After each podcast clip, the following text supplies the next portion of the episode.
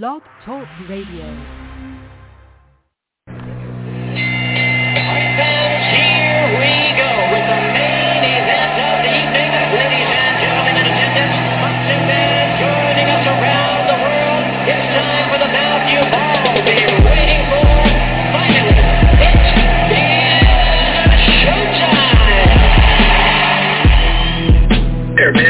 Dedicate our life to this sport. We give, we, thousands of sit-ups in camp. We run hundreds of miles, you know, for the ones that take it serious.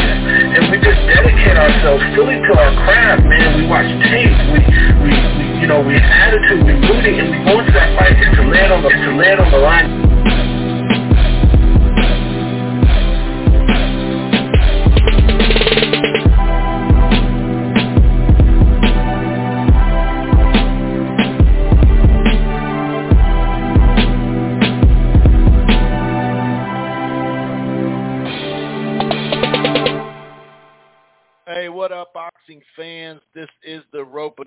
Radio Podcast. I am your host, Chris Carlson. We are live on a Tuesday night. Hope everybody's doing okay. Had a good weekend. I know I did. We have a ton to discuss. I know I said on Wednesday that if on Thursday, the next day, um, the PBC Amazon deal was going to be done, I'd do a show. Well, you know, life got in the way. wasn't able to do a show. So we had a lot to talk about in and outside of the ring. Devin Haney outclasses Regis Prograis, and now everybody asking, who's next? Everybody's asking who's next. Does he go up to 47? Does he stay at 40? Talking about, you know, a whole lot of different names. Ryan Garcia. Uh, Bill Haney said a whole bunch, right? he said a whole lot. Um, some of it turned out to be kind of bullshit. Um, some of it is really trying to go after Tank, you know, trying to call out Tank. Any questions for Tank? Let's talk about Tank. It was pretty funny. I, I'll say this. I love shit talking. I did think I'm not a big fan of like you guys know me if you listen to the podcast. Not a big fan of negotiating stuff to the public. Shouts out to Ness and the Boxing Boys, though. No hate there, right? Um, I'm just not a big, I'm not a big fan of airing out stuff unless you've already done the negotiation and it's it's over and both fighters are moving on. Then give us details. Well, that's different, right? But um, yeah, Bill Haney was in top form. But like I said, he was also bullshitting about Matias, or at least not being 100% factual. So I don't know. We'll talk about a variety of stuff. Like I said, is he going to go up Haney to 47? That's what he was saying. We now know that he's not returning to the 35. That's going to be an issue for the Gervonta fight. We already know that. Um, will he go fight Barrios for what should be a freed up belt? Um, you know, once once it's official at 47. Thurman, maybe that would be the next fight. There's even talks in them hinting at a Conor Benn fight. Um, you know, Ryan Garcia's name is there. I won't, I don't think that's next because it sounds like Garcia's going to fight May, but they were also talking about like Bill Haney saying that we got the money now. Whether it's two, you know, twenty million, thirty million, hundred million, you know, that kind of sounds like Saudi money, to be honest. So, are they about to do Haney, uh, Bill Haney, and Eddie Hearn talked about, uh, you know, Saudi Arabia? Who knows?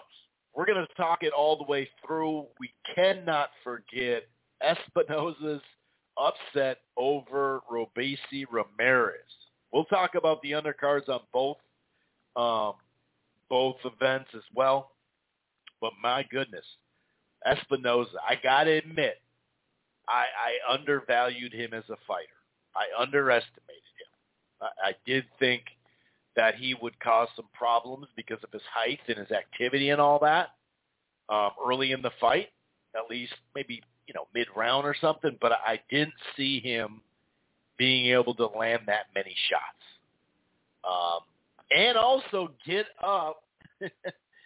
you know, the fight kind of played out similar to what I thought um, for a while until you know, in, including him getting dropped, but he kept coming and coming. We're going to break that all down, and then of course we do have a variety of stuff this weekend coming up. The biggest fight though is Bam Rodriguez and Sunny Edwards. Going to be a good one.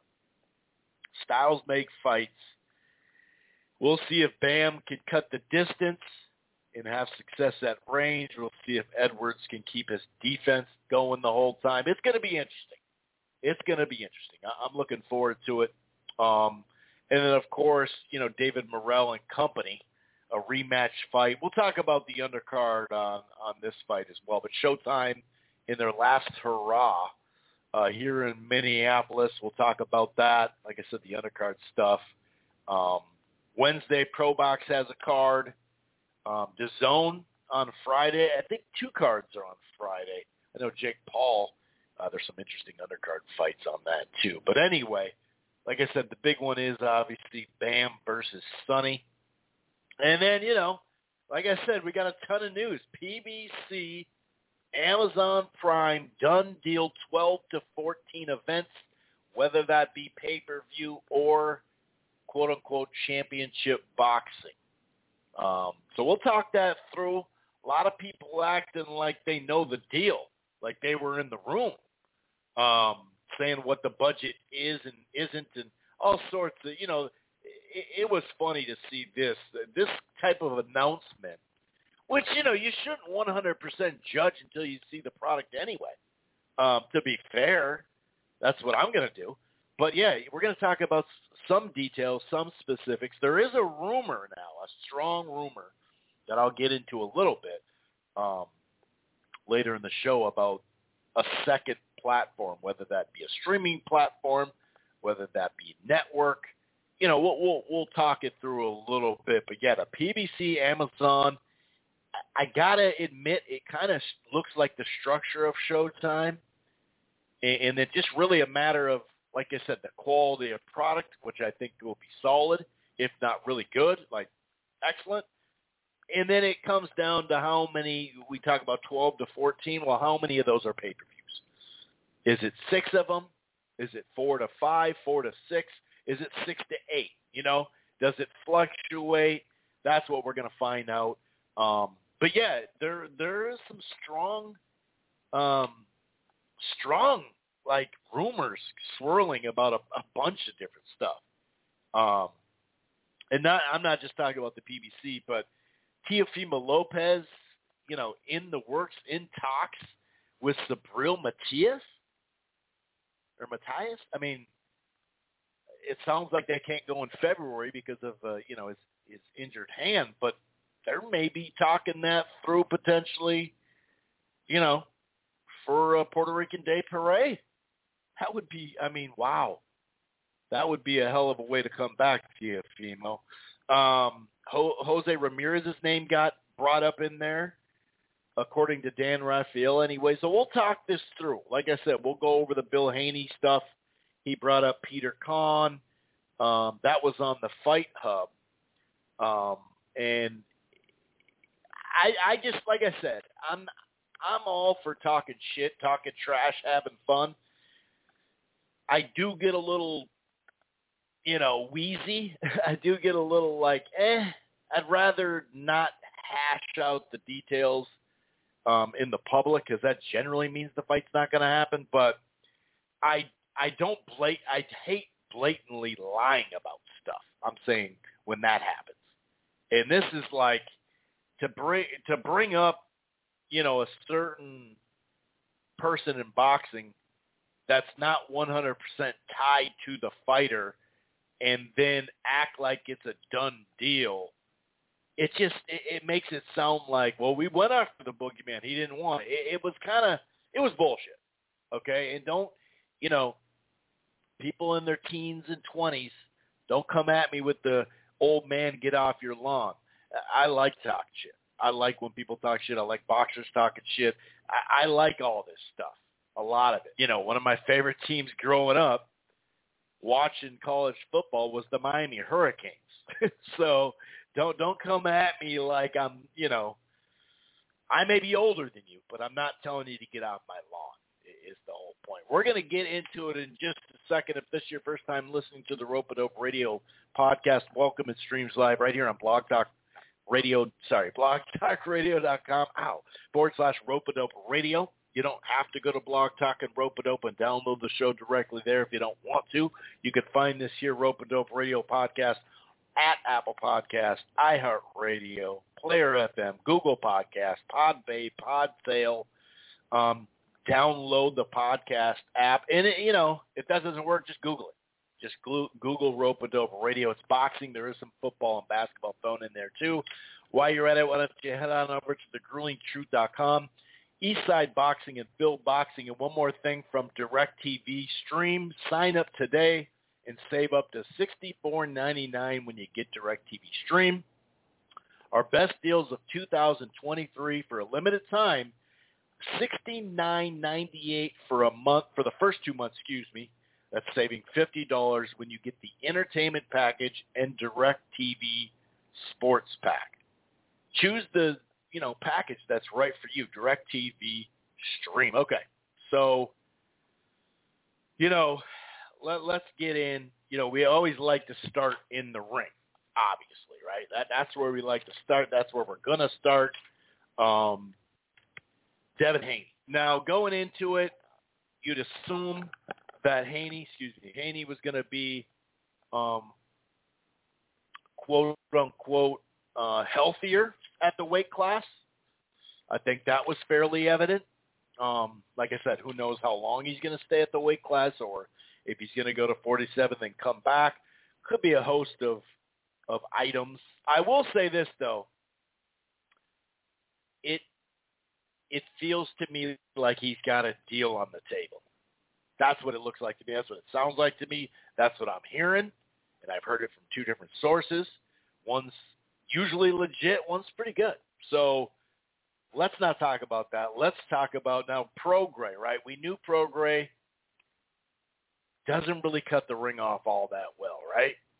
Lateral movement, um, good jab um, on the move, looking for the counter or at range, but when he's got to come forward, he reaches a lot. He reaches a lot, and I mean, how many rounds did you get? Like, how many rounds could you give Regis? Like, is there a round out there? Did he win two? I don't. I don't think he won two, but I mean, and Haney wasn't running the whole time. Now, CompuBox numbers were crazy, and even the ESPN post show was trying to say, "Hey, you guys are making fun of." you know, Shakur and De Los Santos for that, and that is true, right? But remember, Prograis landed a, a super low amount, not Devin. So that there is a little difference there. But um, right off the bat, uh, you know, Devin came out, no surprise, um, jabbing mostly. Um, I did like a little combo he threw in the first round, and um, you know, with that high guard, that's something we talked about too. He he attacked the body as well. Um, Prograis was just jabbing, landed a decent left. Not a whole lot happened in that first round. Second round, Prograis, nice left hand to the body early. His problem was he just never followed up, and, and whether he could or could not, he, he's slow-footed as well because the quick feet were evident. Um, the one twos, a couple lead right hands, a nice counter, uh, even adding the you know a couple up uppercuts in the first couple rounds. Haney, you know, in the third round, timed Prograis perfect with a right hand. Dropped him, knocked him down. He was kind of flat-footed right in front of him, a little, kind of like not flat-footed, but squared up and off balance, if that makes sense. Like he was not in good position. Um, but you know, once again, it was mostly just a jab after that happened, and and he just couldn't cut cut the distance. And that was one of the times where he dropped him. He did kind of stiffen up his legs. Haney did a couple times. Um, and I guess that's the only thing you can say that, you know, makes it kind of fall short of just mesmerizing or like a, a master class because, you know, he did have him hurt and he didn't he didn't go for the kill.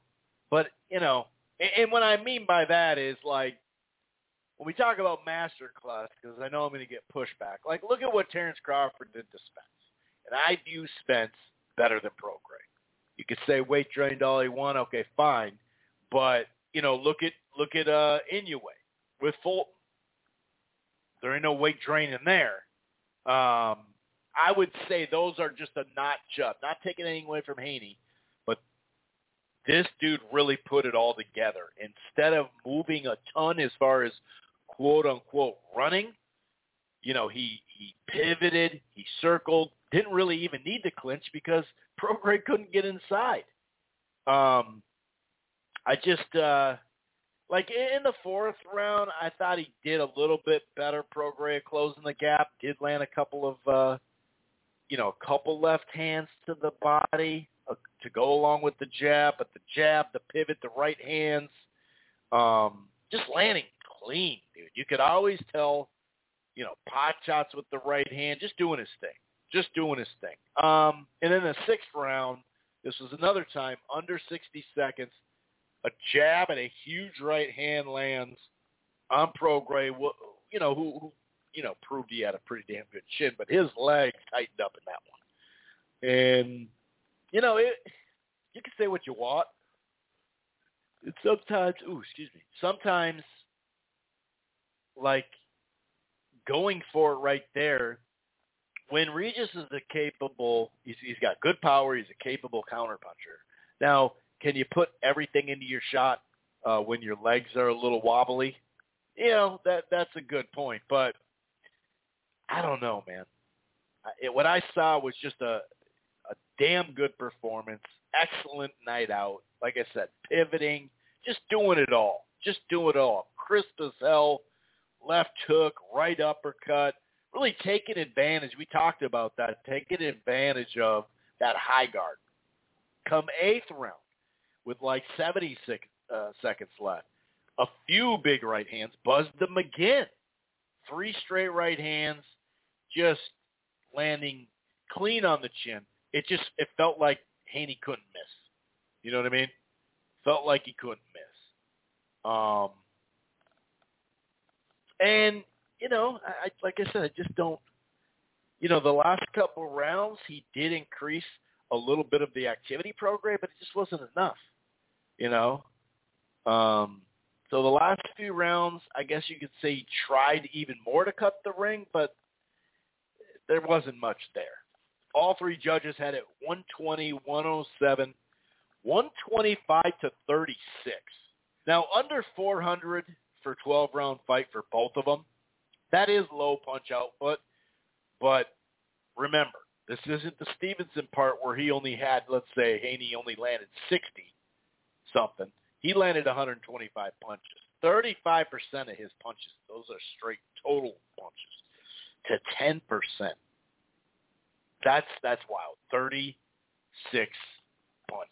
I mean, that's like I said, that shit's wild, dude. I, I don't, I don't know, man.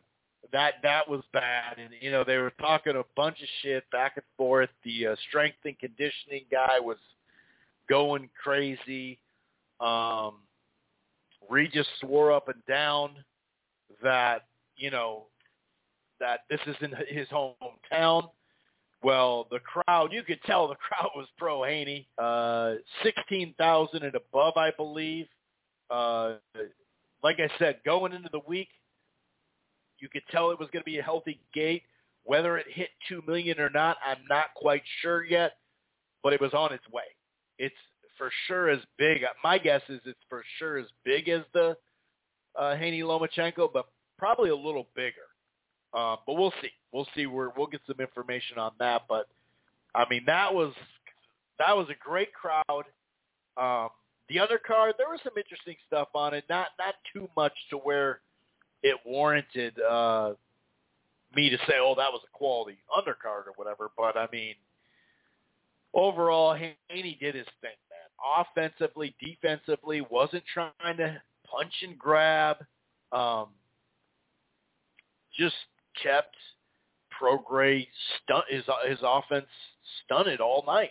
Couldn't do a damn thing. He really couldn't. And it got to the point where Prograis corner's like, dude, you, you got to start doing something here, you know. And he, like I said, he did push it a little bit down the stretch, but when you only land 36 punches, he was talking about he's going to do some nasty shit to him, and I, I don't know, dude. It was it was a pretty sight, not for Prograis, but for Haney. So kudos to him. When he fights like this, man, it is going to be difficult to defeat this guy. It just is. You could say, oh, like I said, the only thing I'd say is he didn't go for the kill maybe the second time or third time he had him hurt. Okay, sure. But I mean, what is that like a, a ninety, like a ninety-four and a half percent then out of a hundred? Like a minus? Would you give it a? I don't even know if I go a minus. That I this dude had an excellent night, and he keeps growing. And I've said it before, you know, you know, with Linares and Diaz and Kambosos and Loma, and like every these are just helping him and developing him. And you know, Bill Haney said a lot after the fight, and one of it is though you you know you should have got him already, and you might as well fight him now because he's only getting better. And I do believe that. And I'm not going to say night and day from 35 to 40 as far as how he looked, but I mean, on the scale, he sure looked a lot better. And in the ring, yeah, he's he's a big dude.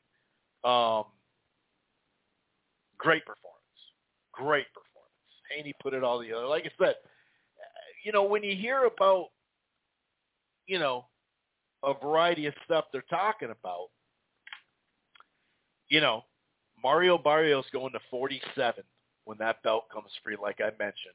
That makes a lot of sense. Because if you're going to go from 35 to 40 and then jump right up, you're probably not going to take a Boots Ennis on.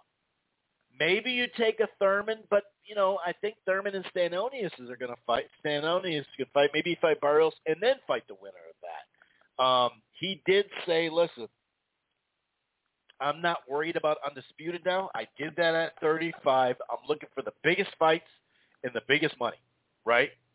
And obviously, you know, Barrios is not a huge fight. Thurman, if he were to be able to fight him, that would really help him a lot.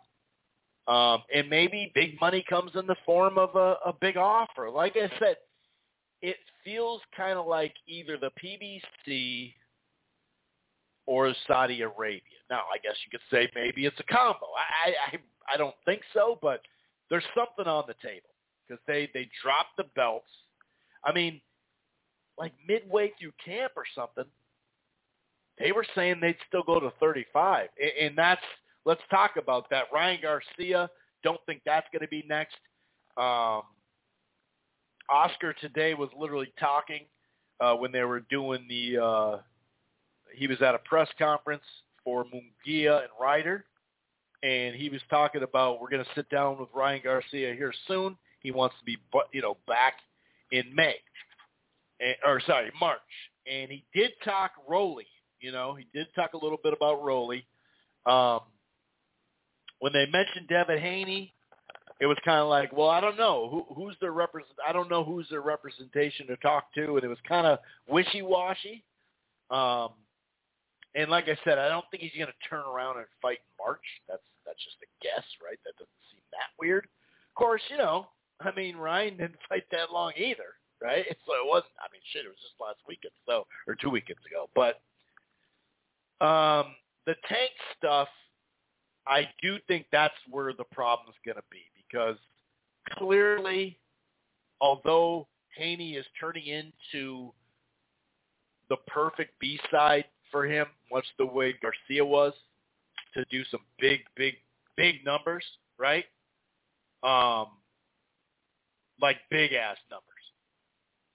And so now we don't know the pay-per-view numbers. Odds are it won't do that good even Eddie Hearn was talking about it's it's right. He said, "Well, I don't know exactly how many uh, Haney Loma did, but we're in that ballpark." So it was kind of funny. It was like, "Huh? Which one? He said he was happy with it. Does that mean they broke even? Um, and like I said, the gate, we don't have the exact numbers as far as the revenue, but anytime you're over a million, it's a healthy gate. This one, uh, you know, went well above that. Like I said, whether it hit two million or not, I don't know yet. I haven't had clarification on that. I'm going to get that, but um, either way, whether it's 1.5, 1.8, who gives a shit? It's a damn good gate. And it was cool to go, you know, to San Francisco, that Bay Area, and the fans definitely came out.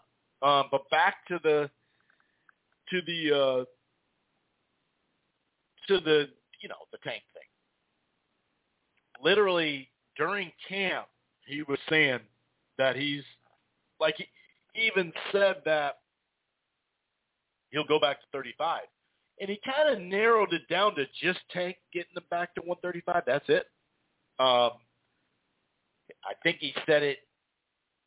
I did a little research going back to it. I think he said that at the the first presser for this fight, the announcement of the fight, the Prograis fight, and then sometime in November, I actually got a little information here um, that I'll provide you. Um, sometime in November, late November, he was even saying he'd still go down.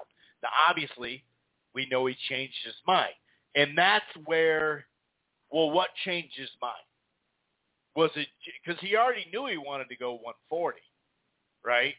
And he's saying, I feel a lot better and shit. Even during fight week, he had a water in his hand. you know what I mean? Like doing the interview, saying, "Look, dude, I can I can drink water here. You know, I'm, I'm healthy right now." Um, but I'll say this: like that fight's not right now. That fight's not going to happen at 140. Um, especially when he said he could do it at 35. It, it was just a few weeks ago. Now, that said, that's just being honest. I know I'm going to get pushback. In fact, I starting to see my messages pop up.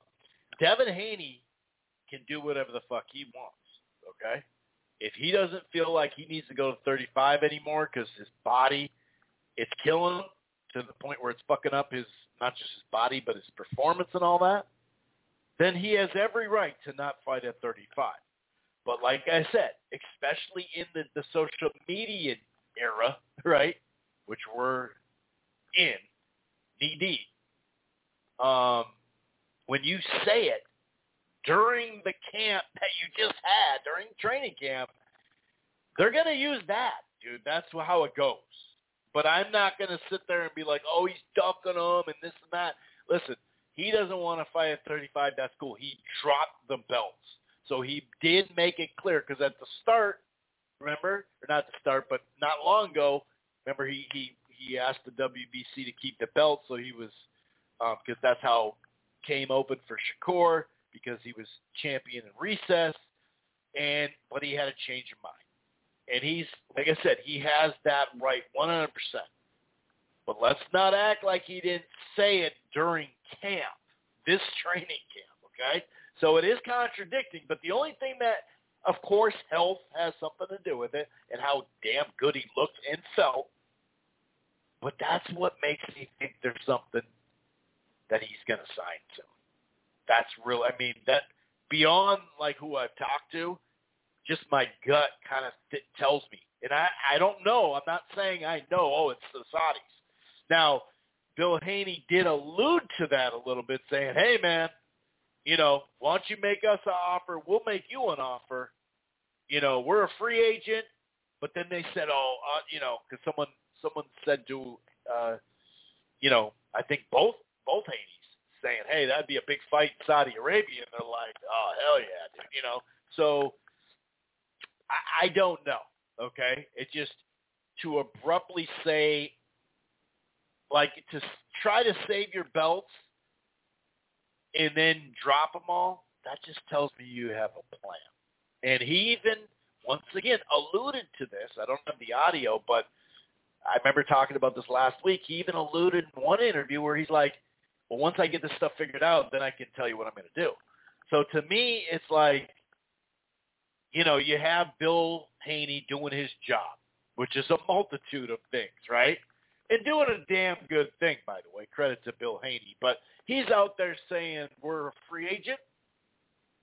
We're we're we're available, right? We'll fight Matias. We tried to fight Matias. We did this. We did that. We, we offered him, you know, or, or didn't offer him, but they talked about it. Like they basically called his bluff, which turned out to be bullshit.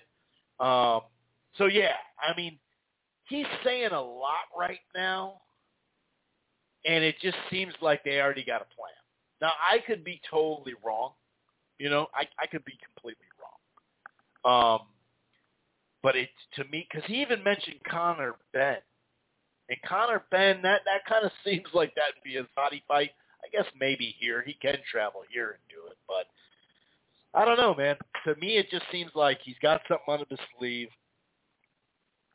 and Bill Haney is is leading the pack on saying, you know, basically saying, you know, going to the public saying all this stuff. Um, but he was saying, hey, does, who has that question about Tank? Let's talk about Tank.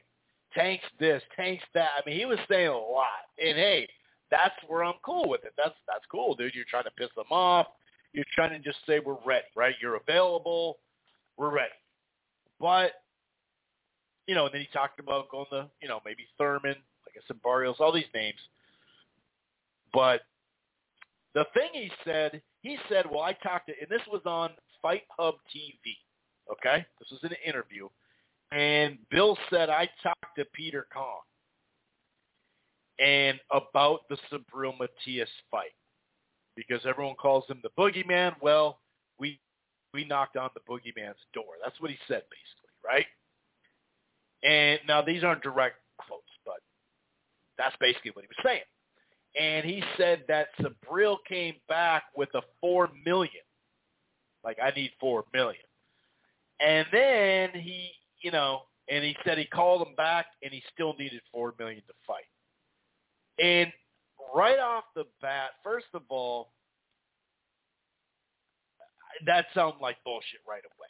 Whether Peter Kahn has anything to do, which it from the reports it sounds like he has nothing to do with Subriel uh, Matias's uh, career.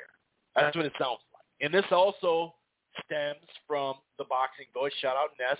They had, you know, his trainer, Matias's trainer, and then Bill popped on. And when they brought up Peter Kahn, see, Bill was just kept talking and talking and talking. He said, well, I tried to call this number you guys gave me. The dude said he needed a little bit more time, need a little bit more time. I keep calling him. It's like, dude, you're not going to get the deal done in a day. So to me, and he was like he was just talking to talk. You know, it's kind of like a when you don't really know the answer to an essay back in the day, like a written, and you got to just you just keep fucking filling out some shit, so it seems like you really did something. He just was talking, dude. To be honest, that's what I see. I I, I saw the whole thing on the Boxing Voice. Shots out to Ness, like I said, but he was just talking. He was just talking, and you know, because he's like, if he wants so bad, you know, blah blah blah, and you know, he's answers phone. Then it's like, dude, calm the fuck down, Bill. Like you're not going to get the deal done in a day, you know. So to me, that sounded like he was bullshitting. Um, and then you know, the trainer Matias says, hey man, I, I don't do the deals, but what I do know is Peter Kahn is not in control. He's not the final say. And even at that time, Haney was like, Bill was like, well, Peter Kahn's a great guy, and he went into all this stuff and, you know, the Kambosos deal and all that. And he's like, well, you signed with the wrong, maybe you should sign with them. Or, you know, you're with the wrong guy. You're, you're not with him. And he kind of made it sound like the dude was dumping on Peter Kahn. He's like, dude, I have no, I don't have a problem with Peter Kahn. I'm not saying anything about him. It's just he doesn't have shit to do with Subriel Matias'. So to me, it looked like Bill Haney just got caught calling his bluff because, you know, I mean, literally, Matias put out the damn number to call online. He was like, "Don't talk shit. Here's the number. We can fight." You know, and he and online he put out the guy's number, which is like, "Well, hang on, Matias. Don't don't do that." But yeah, um, And now dealing with Marcos Diaz, Villegas uh, on Fight Hub, right? I'll say this: you don't know, especially on, on like on spot, you don't 100% know who every fighter is represented by. And sometimes it is more than one person. So maybe, just maybe, you know, like I would have liked to follow up. Like right when I heard it, one, Matias asking for four, four mil just sounds not true at all. So, so I would have followed up on that, and I thought he he did he didn't do his due diligence, saying, "Well, that doesn't sound right, dude." In fact, I'm to contact him tonight, and we're to square this out. You know what I mean? And, and that's the thing about Ness. At least he did that. They talked about that, but I didn't like. It's one thing not to know the management. It's another thing to not follow up and say, all right, well, I'm going to have to talk to him, and we're going to, you know, I can't believe, you know, so, so that's one thing. But the next day, when it's clear Jake Donovan, a variety of people have already said, hey, dude, you know, Peter Kahn's not in control. He doesn't have the last word on Matias. You're talking to the wrong guy, right? And the next day, so that information's already out. It's clear as day. And the next day, Marcos is still posting it like it's the truth.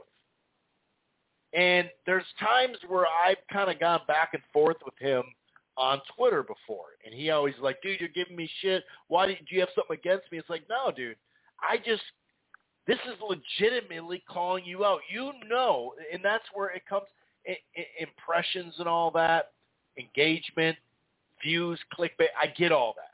I get all that. But let's not act like it's not that then, because that was bullshit. I have to say. I do have to say, I think he's good at his job. I've said that from the start. But to to already know the information's out there and to keep posting that thing, that's that's nonsense. And it's funny because this time he didn't respond back. Usually we have a little give and take and we talk it through. But to me, that was bullshit. We already know that video, what's in that video is bullshit and then you repost it and then retweet it again yesterday when the information out there. That was bullshit. So Bill Haney's saying a lot of stuff.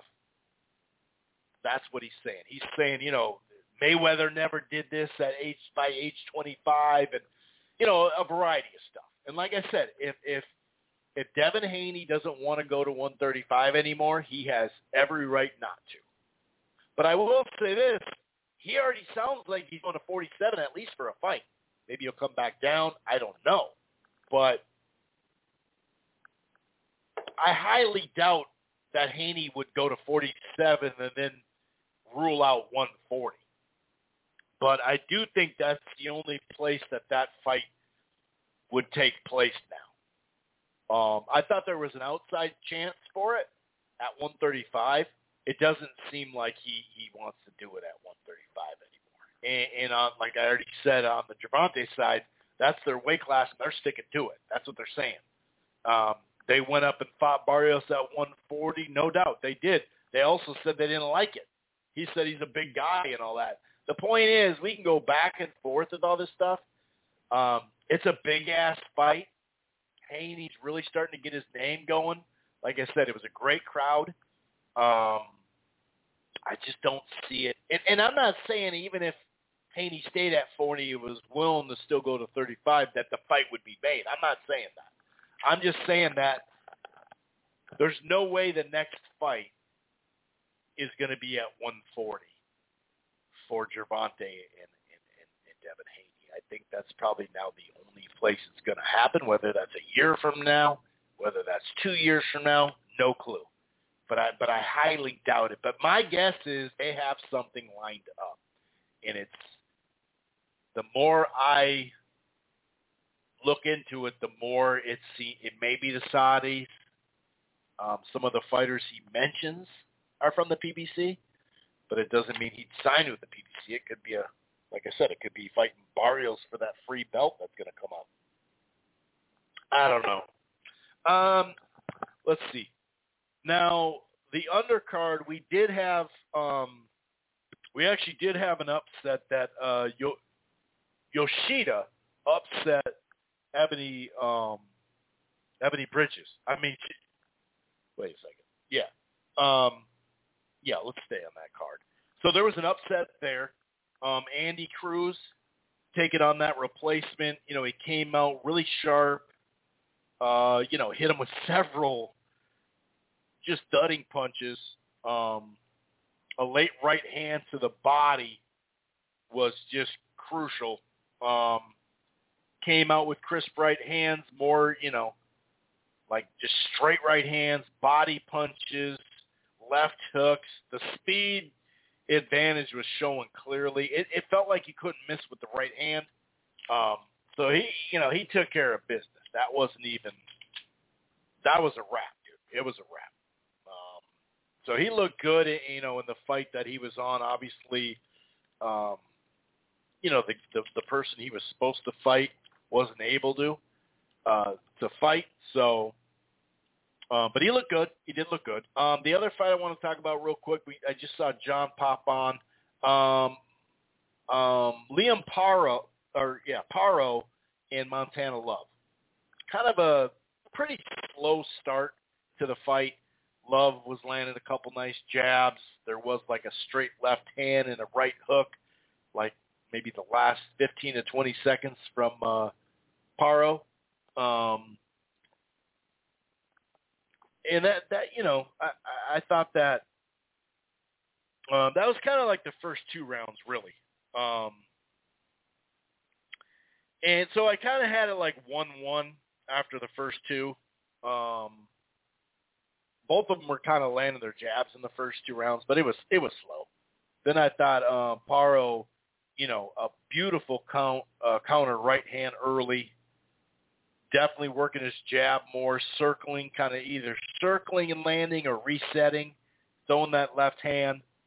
Um, whereas you know, Love, nice jab, but that that was about it. He did like I think he landed something late in that uh, third round, but just the better shots clearly were were Paro, Perot, Perot. I think it's Paro or Perot.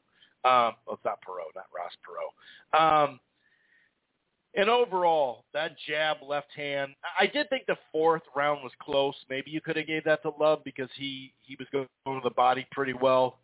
Um, but once the fifth, sixth round came around, uh, that fifth the fifth round, those chopping right hands uh, or chopping left hands, I should say, short hooks, uh, really nice short hooks during exchanges of hooks. Um, and then it was like a left uppercut, sixth round left uppercut, scored the knockdown like 30 seconds into the round. Um, a left hand after he double jab scored another knockdown. And then it was like flurries on the rope, TKO, um, I know Love was saying that you know it should have been stopped or whatever, but uh, it was a clear win.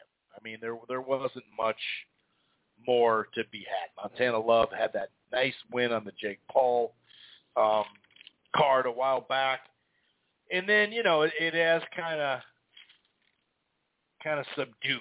not not kind of. It has. Um, so I do want to talk about that Ramirez Espinoza. I mean, that was that was a really fun fight. And like I said, I underestimated Espinoza. Most of us did. I did think that he would be, you know, have a little success in the first handful of rounds. I really felt that way just because you look at his style. He's very aggressive. I, I thought I thought his punches were going to be a little bit more. I didn't think they were going to be as tight. Um, the short punches, the jab, like it was all landing and then he showed his chin and got up. I mean that that was great. But we'll get into that in just a short little bit, including you know Bam against Sunny. We'll talk a little bit about the Amazon Prime deal and a variety of other stuff. Let's go ahead and bring in John into the fold here. What's going on, John? How you doing? Chris, how's it going tonight? Not bad, man. Not bad at all. How are you? Good, good. so what do you think the, of? Uh, let's start at the top of the and, card. Yeah, sure. So, uh, uh, yeah, Yeah, the holiday season's major- coming up.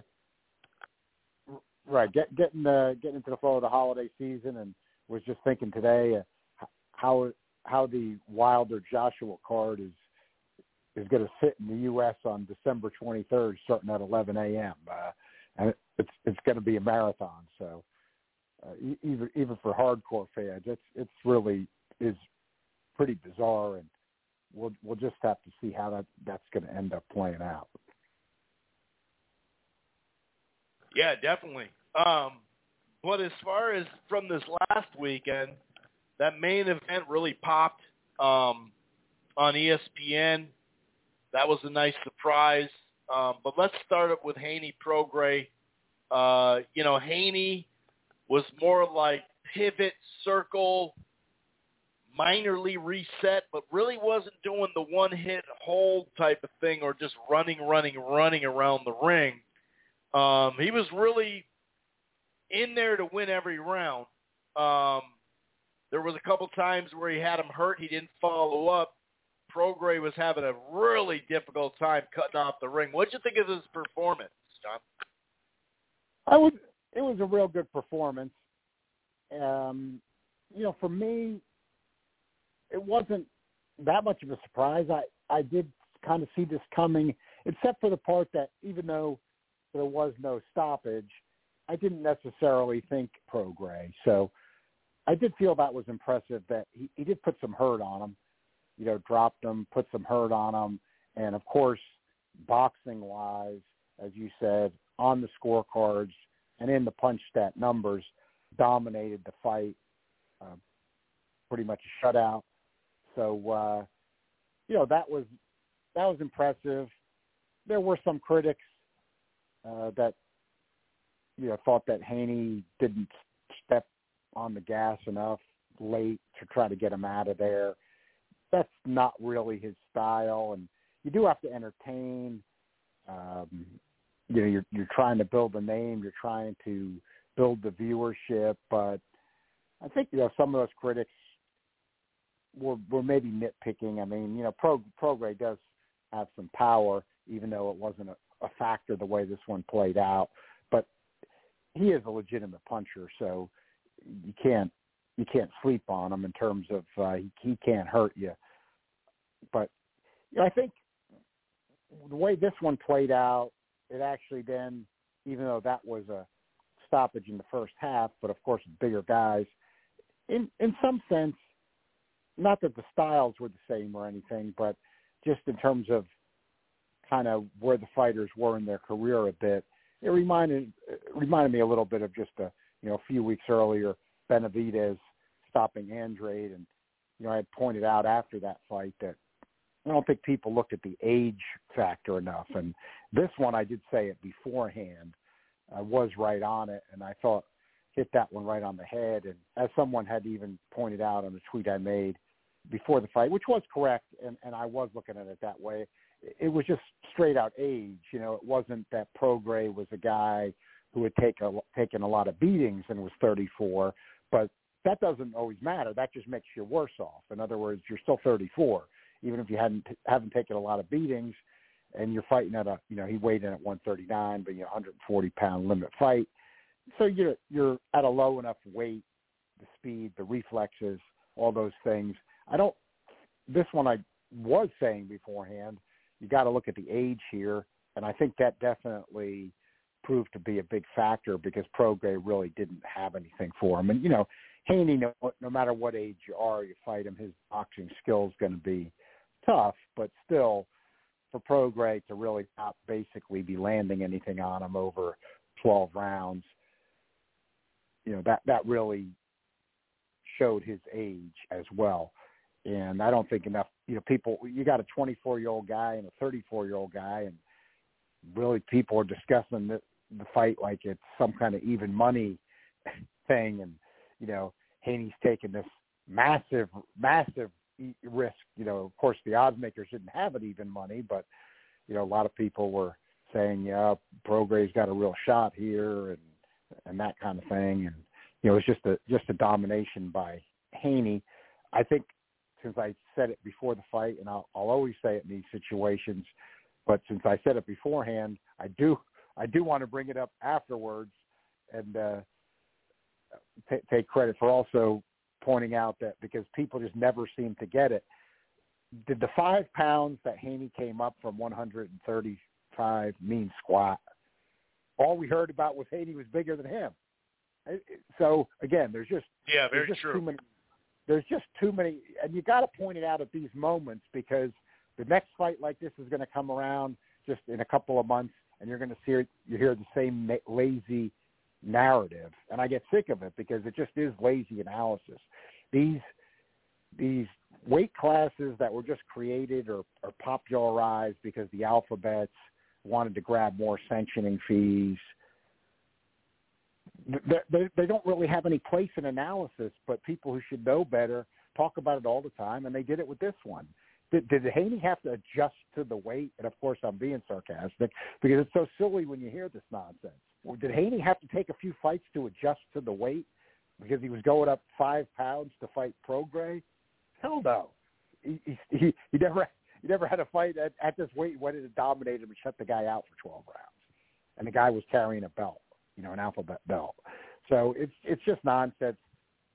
If he now, as you pointed out, Chris, he is talking about going to welterweight. Now, you know, if he's going from lightweight, he was, you know, the lineal undisputed champion at lightweight, uh, which is a huge accomplishment now and historically, and Haney deserves credit for that. But yeah, the, the, the, you go into that analysis when the guy's going to fight a traditional full quit weight class up, which is welterweight. That's when then you start talking about okay, you know, is, he going to lose anything? Is there going to be a strength disadvantage here? And that can be overcome, of course. Look at Terence Crawford, but that's where you, you know, Roberto Duran, the list goes on. But I mean, that's that's where you start getting into that analysis. Not not when a guy is is you know going up five pounds, or it's even more ridiculous uh, at these you know even lower even lower weights where you've you've got you know all these weight classes between 105 and you know 115 pounds, and, and then you got people talking about adjust to the weight and things like that. Just just silly. So this was like example one million of and one of this, and it just it's just worth pointing out because said it before the fight. You know, just want to point that out afterward. So the age and then the weight difference not meaning that much and then I, I do, you know, before going off of this one, I, I want to get the right perspective on it. You know, you and I said it before the fight. I think we broke it down right in terms of the meaningfulness and the quality of opposition. Cut it, it, it does still though cut a little bit both ways. Um, you know, ESPN put a graphic up, and it was just because it benefited their guy in this case, but it was historically correct. In other words, of course, they were competing you know, showing the the, the Ramirez Espinoza card uh, at the same time as the Haney Prograis pay per view. But they pointed out correctly, but of course for their own benefit in this case, because I see all these other times when they should be pointing it out and they don't. That really, right, right. Teo Lopez is the champion. You know, if, if you're looking at 140 pounds, like I said, I don't think we need all. We well, I know we don't need 17 weight classes, but if you're going to say 140 pound champion, it certainly was Teofimo Lopez. I mean, even though I thought the fight could have gone either way or a draw, Prograis lost to Taylor. Taylor didn't lose in the ring. How is Prograis a, a 140 pound champion now? It doesn't make it, it's just asinine. It doesn't make any sense. So the ESPN graphic and commentary was correct, but I did want to point that out because it is a reminder. I mean, if if Haney was really trying to do something more historical here. And you know, he's jumped around a little with promoters and if he's making more money, that's fine. I'm not I'm not being critical of him at all with that. But just saying like he's not exactly tied you know, he hasn't exactly been tied up or he was fighting with top rank. He had the Lomachenko fight. So it, it's it's not like a Teofimo fight in theory was unmakeable and he's, you know, going over to fight a guy who had signed with Hernan Prograis. And, you know, ranking 17 weight classes, you know, Prograis is, you know, even though not the champion at 140, near the top of that. But, it, but it, again, it does come to the too many weight class thing uh, with that as well. So what I'm getting at is it, it's a, that's the downside of it. But the the plus side is like we said before the fight, Chris, and I'll say it again after the fight. The argument here in Devin Haney's favor, the similar type of argument that's in Canelo's favor a lot of the time is like I'm pointing out, well, there really was better fights for Haney at you know lightweight 135 pounds where he was the champion. He was the guy that's the champion. Right. Uh, but you, you also had Teofimo Lopez as the guy at 140 right there. And this, and instead he's fighting Regis Prograis. That's the downside. But the upside is the Canelo factor I'm bringing out, where Canelo takes criticism that can often be unfair. Is and and this is the same like what I just pointed out with Devin Haney, where Devin Haney can legitimately come back and say, yeah, but look at who I've fought compared to everybody else in my last four fights. Kambosos twice for the lineal undisputed title uh, you know, Vasily Lomachenko, who everybody's going to agree is a tough fight for the lightweight championship, and now you know Regis Prograis, who only has one loss in his career, a fight you could argue he could have won, who, who was a guy earlier on in his career nobody was too anxious to fight, uh, and who brings power and, and some skill. In other words, those four fights in a row, except for a guy like Canelo, like who else is fighting that level of a competition nowadays in boxing four fights exactly. in a row? And we know the answer is really nobody. So that's if I'm I can also make the argument That's what for counts. Devin Haney. Yeah, like I'm I'm Yeah, going kind of on really the counts. historical argument, but that's often where to me Canelo wins the argument. Is like you know they say for Canelo, well you know he could have been fighting Benavidez, and no he's not fighting. But when you look at who he fights in his fights compared to everybody else, there's nobody really close. And you know Devin Haney has just completed that type that type of a four fight schedule. So he, he's you know I, I can on one hand criticize it historically, but on the other hand I can say right after Canelo himself, I mean then Haney could throw his name in there and say, hey, who, who else has fought four guys like I've just fought in, in my last four fights? So don't get on me, get on everybody else. Liam Nevin, Haney's favor. Uh, that's just kind of where the sport is today, like you said, Chris. I mean, I think probably in reality, the structure of the sport has, be, you know, and I, as you can tell, I hate it. Most people hate it, but the, but it's just the reality. The structure of the sport has just kind of become so destroyed in terms of true championships, true contenders, that it comes down to what you said. I think that's what we've been drifting towards for many, many years, and we're probably there more than ever. That all you really, really have now is, you know, who, who did you fight, and if if who you fought was better than who everybody else in the sport is fighting, well, then you you belong in that upper tier of pound for pound and and at the higher levels of respect because that's really all we've got. And in the end, we're just going to look at fighters' resume and say, who, fought who fought the best guys overall, you know. Uh, it, it, and then you know, alphabet fans they, they try to they try to put structure there by putting alphabet stuff on everything, and it just it's a joke. It doesn't fit. In other words, that that doesn't work when you start saying he beat four world champions. You know, we all know that laughable nonsense, and he's a he's a he's a four weight titleist now, and that's his belt in the third weight division. It's not going to be that. I mean, that's that's just chaos and nonsense and alphabet politics. So it's just it, it's really just drifted towards you know we've diminished the titles. Who who'd you fight and, and who'd you beat, and that's where Devin Haney at his age is probably building the right resume because that's where things are nowadays. And in the end, if you want to call that an argument, that's probably an argument he's going to win because, like a Canelo, he he's going to be on a path where he's fighting better competition than everybody else. Yeah, it'll be interesting to see if he in fact goes right to 147 and what's there. And like I said, the way they were talking this week, John, it, it kind of sounds like there's a deal on the table for him. Um, and even uh, both him and his dad kind of hinted at it.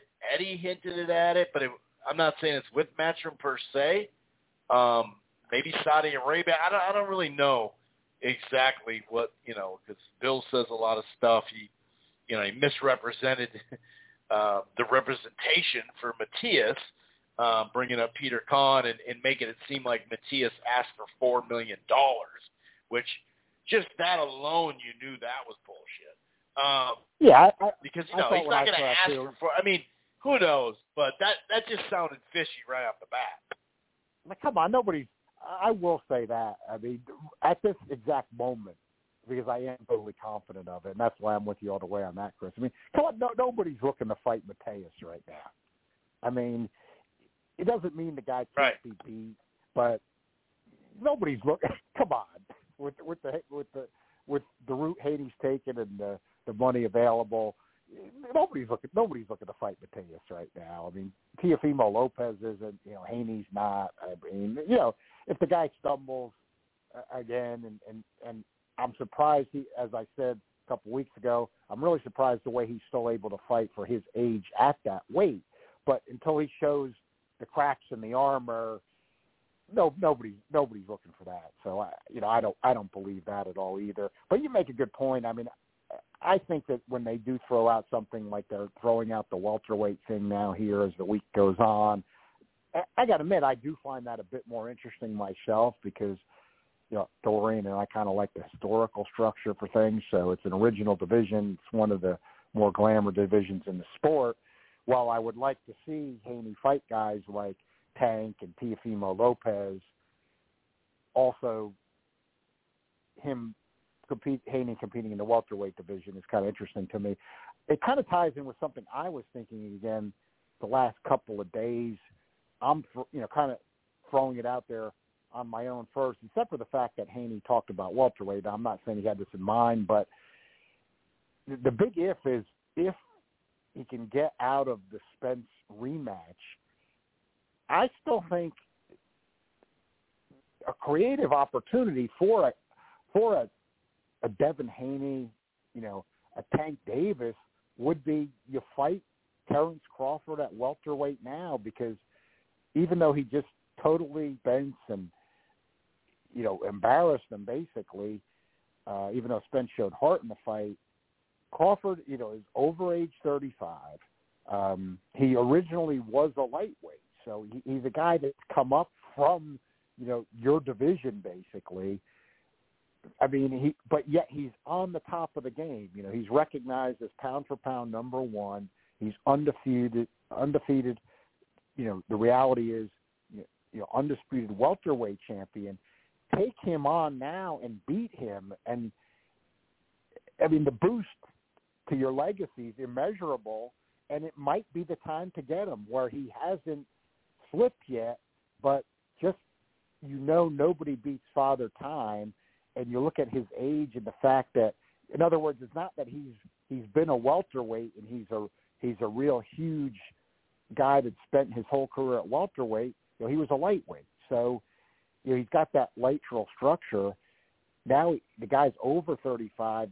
He, he's being regarded at a high point of his career, but this this to me would be the time to take him on in a big money fight and enhance your, the younger guy, you know, using the age as an advantage and enhance your legacy, like a, a Haney taking that step or a Tank. You know, Tank said it, and then Ellerbe said, "Oh, he didn't mean it" and everything. And you know, I think Tank meant it, and then his own camp just talked him down into, "Oh, you know, retract this talk of Crawford because we've got other things in mind Right. for you." But you know, like, look, we're, we're going to get into it in a little bit, but I think some of this ties in. That's just why I'm jumping into it now, Chris.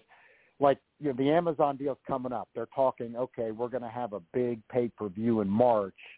You and I have been pretty much the only ones saying this because other people don't want it, but we both believe it, and I still do, even right now. I mean, even though we might want something else, Tank kicking off the Amazon series with like an Isaac Cruz in March. But then what I'm saying is not that we want this, you got to wait, you got to wait. But what if he got that out of the way in March and then he said, I want Crawford or something like that, and they got it done before the Right. end of the year on another Amazon, like a huge fall Amazon Prime pay-per-view, PBC. That would, yeah, I, I think that that would be a reasonable scenario. Now you've got the contractual Spence rematch, but nobody wants that fight. Nobody wants that fight, and they can't figure out what weight they want yeah, to do just it at. Spence. That's about it. Spence wants it. yeah, Spence and Derrick James. Nobody else. Nobody else wants it except there's two people, Spence and uh, Errol Spence and Derrick James, and it's gotten a little quiet lately. I mean, I'm almost wondering. I don't.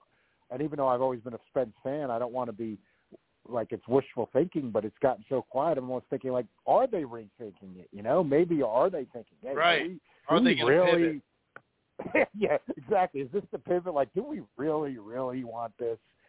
I- would hope that maybe that's what they're thinking. So, I actually think, you know, because Crawford's talking Canelo and and you know the Jermell Charlo's diminished now. I'm not saying we wouldn't care, but it's diminished. Canelo. I mean, you know, they could they find a way to sell it? And they got the PBC deal, yeah, but you, you had you know Jermell not have a good effort against them, and then you know Crawford, another smaller guy, taking a shot. I mean, you know, I'd be curious. I'm not saying Crawford's going to win it or anything, but but I'm starting to think like Crawford should be you know looking down, like keep that welterweight, you know, lineal undisputed title.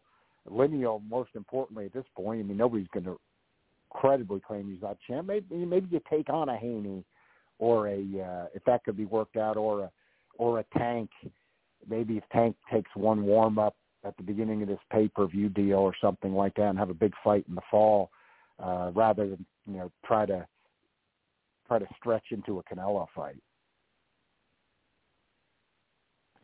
Yeah, it is. It is.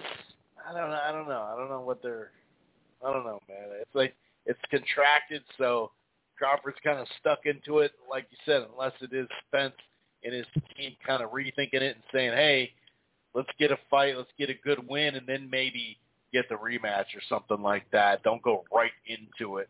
Um, but who knows? Yeah, that's that's tough to say.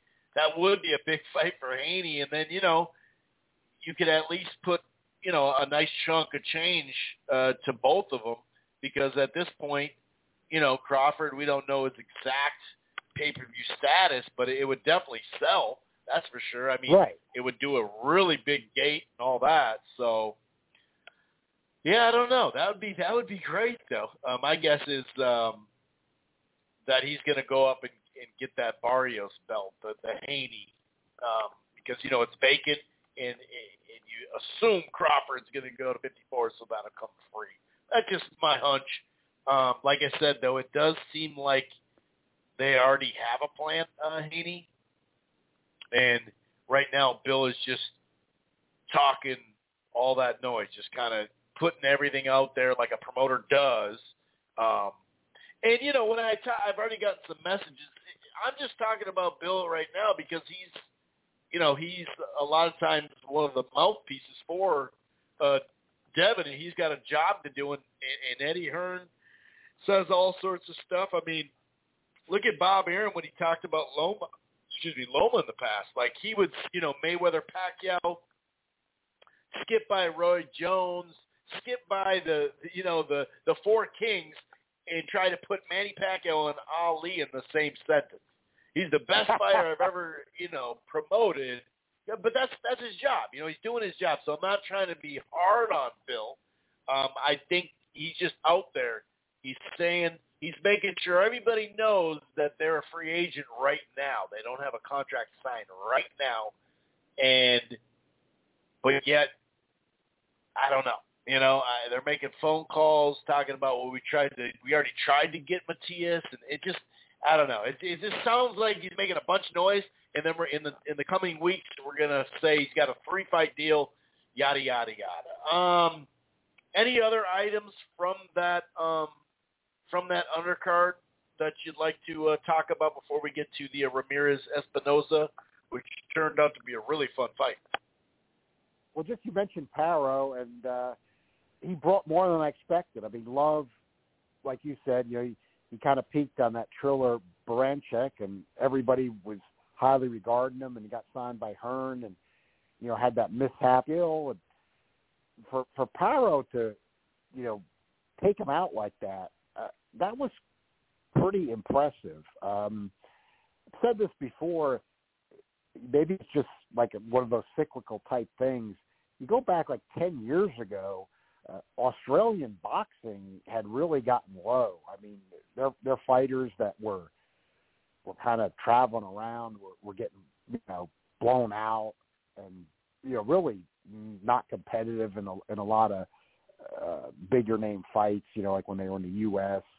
Got coming over and things, and it's like over the now it seems like over the last ten years it, it's it's it's been the opposite. It's it's like they, it, like I said, it might have just been a cycle, but if Australian boxing came back at least in terms of what talent it had, it might not even numbers, like I said, just cycle, but of course, you know, your your their biggest name now really Tim Tszyu, but you know you, you've seen a you've seen a lot of others in recent years, like uh, you know you just had had Paro with this uh, this um, this good performance, and and there's uh, there's definitely been others, uh, and it's you know you had Liam Wilson gave Navarrete a tough tough fight when he dropped him when you know nobody was really expecting that.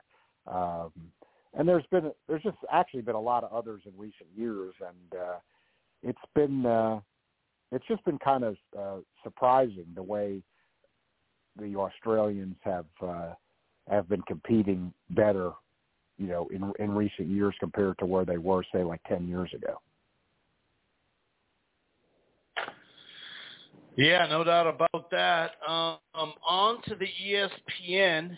Um, I did think, like I mentioned, that Espinoza would um, give you know Ramirez a little little trouble early because of the height and the aggressiveness. I thought he'd get a little bit wide, and and and, and you know, sure enough, he he did and got countered and dropped really hard, but he got up, and Rafael wanted more, and he just kept coming and coming. It was a great fight all the way down the stretch. Fun fight to watch. Um, I did give it to Espinoza. I gave it to a, a seven to five. I thought he won the fight. Um, what'd you think of that? Because, like I said, I was a little surprised that uh, you know he was that game. I thought once R- Ramirez got him good like that, and he was hurt more than once, I thought, okay, it, it's going to be over, or there's really no way he's going to mount the comeback again off of that. And and I, you wouldn't even really call it a comeback per se because I had him in the lead until the knockdown, and then Ramirez, you know, won several rounds in a row. But that last stretch, you know, including the knockdown he scored, um, that was fun. That was a whole lot of fun, John. Yeah, this was a shocker. I mean, you, you just have to say it. This was a shocker that nobody really saw coming. And this this is not the majority. This is by far the minority, but this is why and it's not necessarily that's good, even though you got something like this that was great, but this is the exception, not the rule. But it's like the flip side of that day against Garcia the week before, and I did compare these two fights just in that sense where you had somebody – you know, Duarte in the fight against Garcia and Espinoza in this fight against Ramirez, where they had a really good record, you know, a high KO percentage, but it was just against nobody. And they weren't a legit, nobody had them as legit top 10 fighters. So there's always that maybe one out of 10 time that the guy with the, with the really good record and KO percentage who hasn't fought anybody turns out to be talented and just didn't get the chance to fight anybody good, but the record's not a mirage. In other words, they they really are good. They're really for real. They just hadn't fought anybody, so we didn't know it. But most of the times, like nine times out of ten, it's a fighter. The record's puffed up, and this is the first time they're fighting somebody good, and they're not up to the task because they haven't fought anybody good, and the record was just fluff. So that's what I'm probably getting here. The X factor was just that Espinoza was very tall for a featherweight, but still, it turned out it was that one out of ten shot where the where the fighter that's not well known, who has a great record in KO percentage but hasn't fought anybody, turns out to be for real. But like you said, Chris, during the course of the fight, that was surprising because you had Ramirez, who, if you thought he was going to stumble, it was going to be for not not landing power punches. You know, maybe falling back and relying on boxing too much and not being active. And while that might have been while he was losing the majority of the rounds in the end and losing the fight, he did do power punching when he was putting legitimate hurt on. And then you wouldn't, by the same token, think another surprise that he, he's the boxer, and even though he almost had his guy out of there with a big shot, then in the end, the boxer who usually isn't getting touched, he he gets he gets dropped. He gets dropped down the stretch in the end. So you had surprises within a surprise, which that was all good. That's all great value for the fans' money on you know ESPN and really ESPN Plus in the long run, proven to be a pretty good value uh, in the modern era uh, when you compare it with other products. So that that all good, but the, the negative part, not for West Coast fans, uh, and Espinoza, you know, being Mexican, you figure you are getting more fans on the West Coast generally in that type of situation, where then they're seeing at a better time. But you know, still for East Coast fans watching, you know, something that turned out to be a great fight.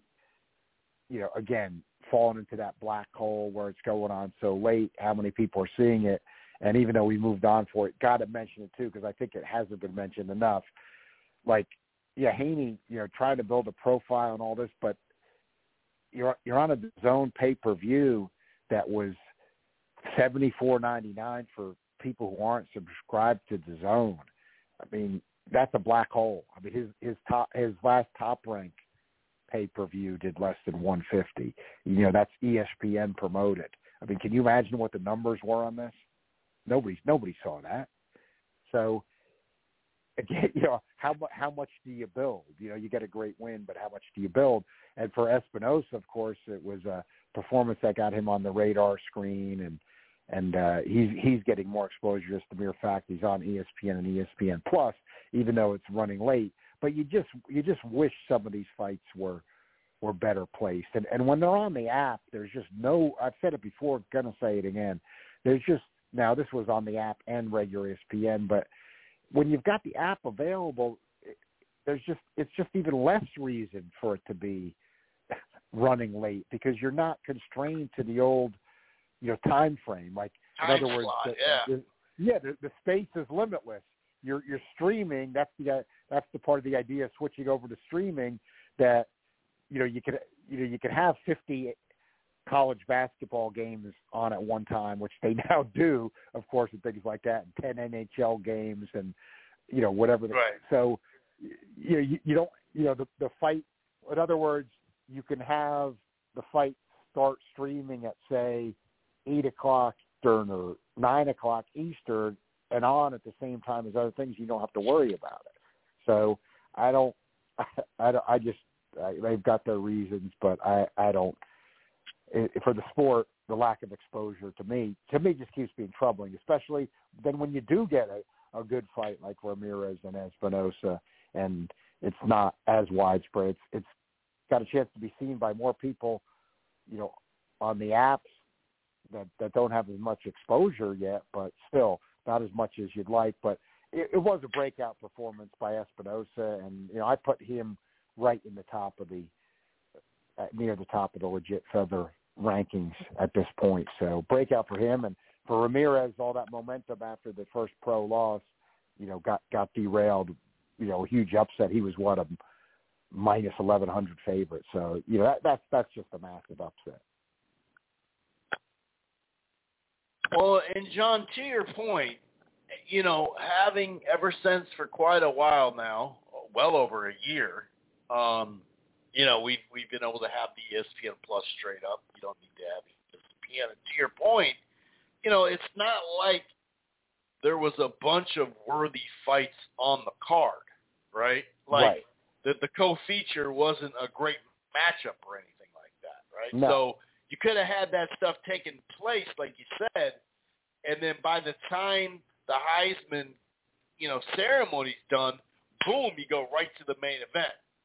And it goes Exactly. right there. And we always know the biggest number, well, I shouldn't say always, but for the most part, the biggest number when it's a sizable number like this is a lot of times right at the start of the broadcast.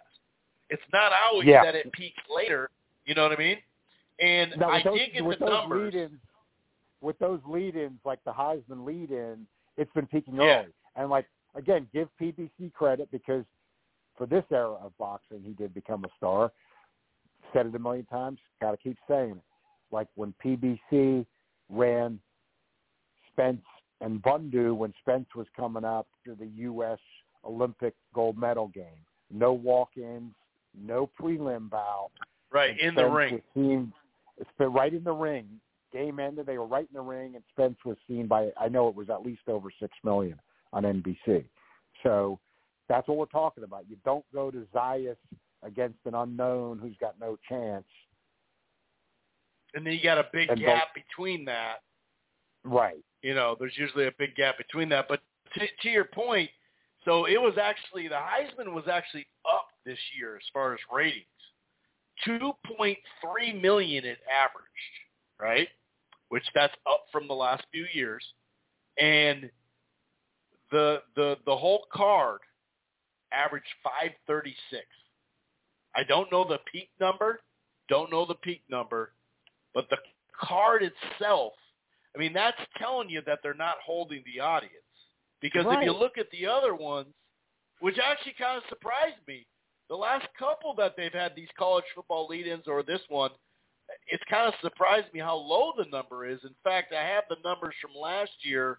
Last year, the Heisman was 1.67, and they were able to have almost like uh, 952 average through the whole thing, Right. and it peaked just below. Uh, actually, the, that was the main event. The three-hour card averaged 840. Then the year before, in 2021, it actually was a 1.85 lead-in, and Lomachenko was on that, and that averaged a, a million and went to 1.2. Um, and so that that that kind of really plays to your point, especially when you got guys that haven't, you know, been there, done that in main events constantly, where they're a must see, where someone's going to wait through fights and stuff like that. And at the same time, you're going head to head with uh, the Lakers, you know, uh, on ABC. Right. So Yeah, and are, other yeah. stuff going on that night, you know. So that was a disappointment. It was such a great fight too.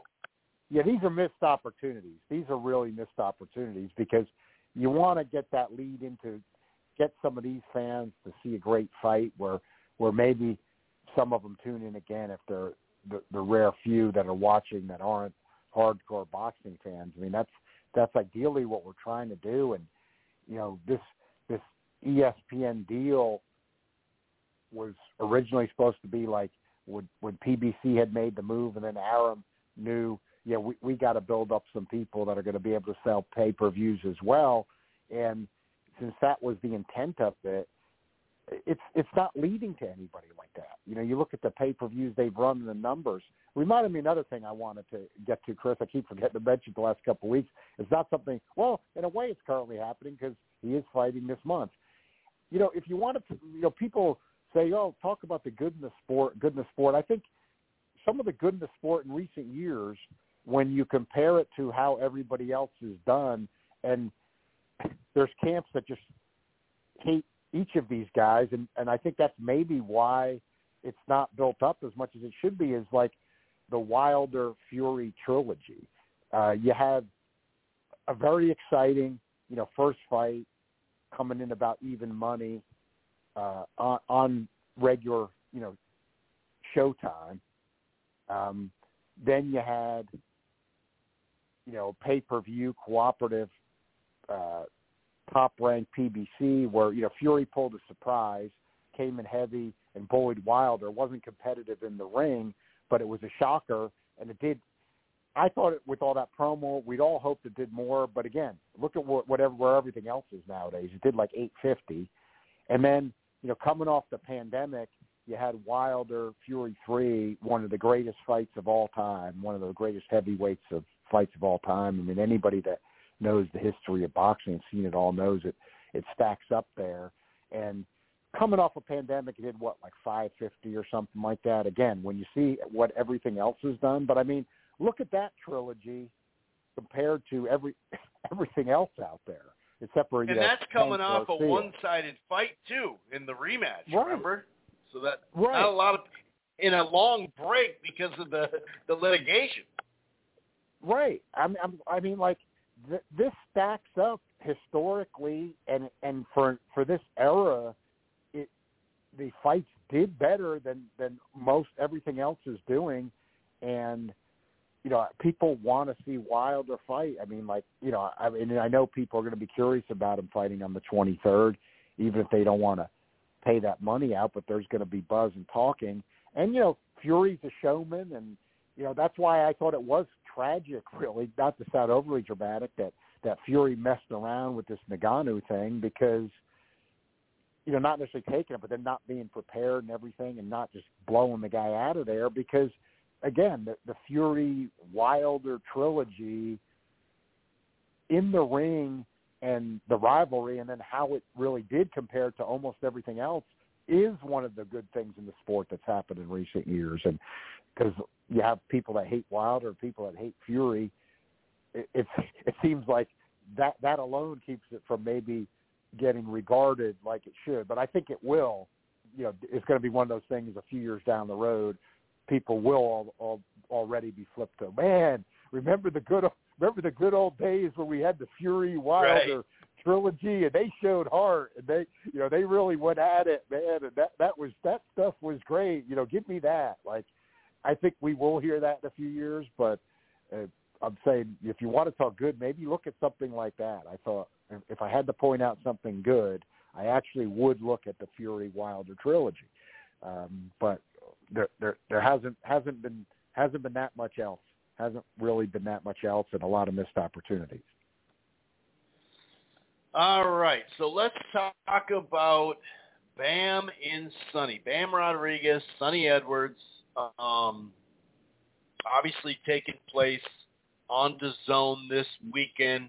Well, you know, there's a little to discuss. Obviously, Showtime, you know, uh, with their final card, it'll be interesting to see what kind of, uh, you know, montage they have. I wouldn't I'm sure they're going to obviously have a montage. I don't know how if it's going to be five minutes, ten minutes, a couple minutes. I, I would have liked them to maybe next week, um, and maybe that's something they'll announce, but maybe do like a 30 minute, you know, Showtime thing. That'd be pretty cool. But I'm not. I remember HBO's was like 10 minutes, maybe 15 minutes. I can't remember, but. Uh, we'll talk, you know, other stuff when that comes because you know there, there's some interesting fights, but it's not doesn't uh, take precedent, that's for sure. Um, and, and Jake Paul, returns on normal to zone on Friday. Pro Box is Wednesday, but the big one, Bam Rodriguez versus Sunny Edwards. How do you see this one, um, you know, coming out? Because you do have Bam Rodriguez who had, you know, those first couple fights in a row where he just came out of, not came out of nowhere. A lot of people knew him, but as far as like, um, you know, who he was you know who he had fought at the time. We we had heard about this guy. We you know you see sparring. You, you hear uh, Garcia. You hear a bunch of talk about him the whole time, basically.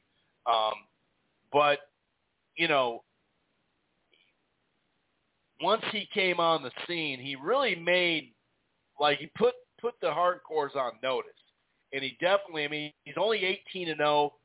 Doesn't have a ton of fights, but those uh, the the Carlos Cuadras and uh, Rungvisai, like those were impressive performances. Now, you know, we could talk about, you know, their age and where they're at and all that, but at that time, you're like, wow, he's really looking great. Um, and then his last two fights, although he's won very cleanly, um, maybe the Gonzalez one was a little tighter, um, but I thought he, he, you know, he beat Hernandez as well, but you know, there's been some, especially when it per- pertains to this style of matchup, when he had to go get the guy and cut off the ring, he wasn't as sharp. He wasn't able to be such a fluid puncher. He wasn't able to get inside and use those angles because he's great at using angles. cutting off the ring is a little bit different. Obviously, it's something that they've been having to work on for this fight because we know Sunny can stick and move all day. Um, what are your thoughts here? Obviously, activity generally goes to Bam. Um, Sunny, though, will definitely, I think he'll have to not just worry about scoring points or anything. He's not necessarily a guy that's going to, you know, jab and grab like we were talking about earlier. But what's your thoughts on this one? Because I'm seeing Sunny, you know, kind of all over the place, a, a plus 160 and above, a little, little below. What are your thoughts? Break this one down for me. I actually don't think this is going to be as tough of a fight for Bam Rodriguez as most people think. And I think to me, the odds are even a little bit close. Uh, I saw just before we went on, wanted to check.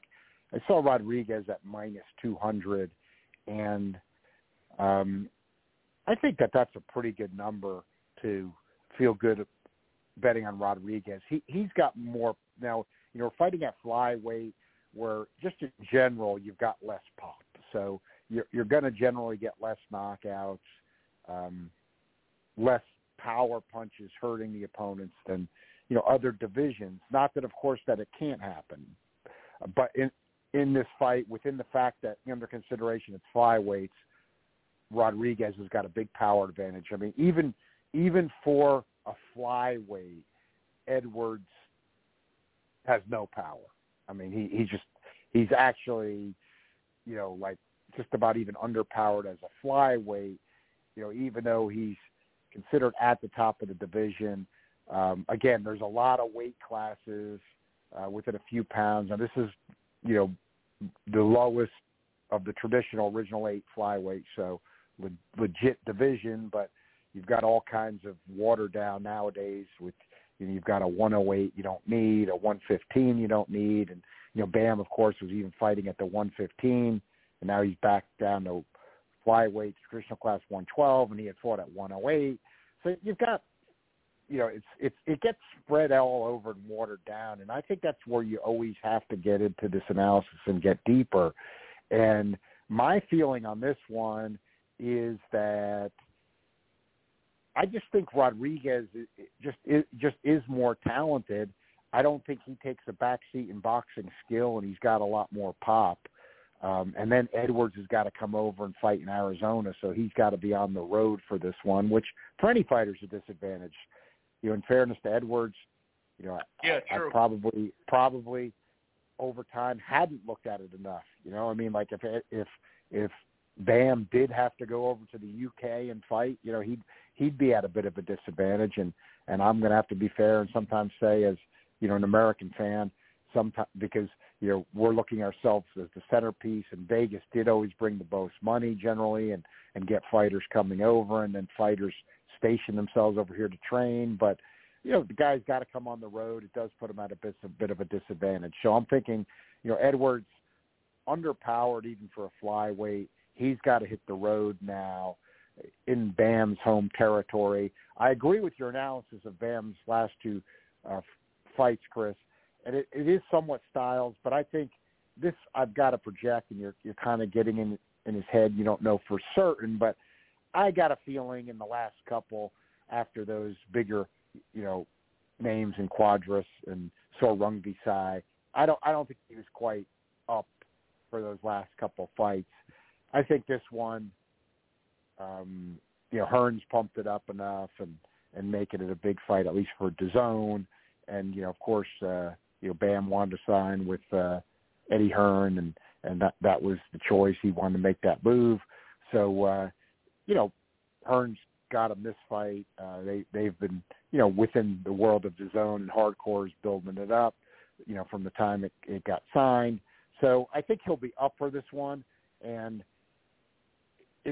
I got to you know from a betting perspective I got to say this because just in general, KO props for lighter weight fighters like flyweights are normally really bad bets.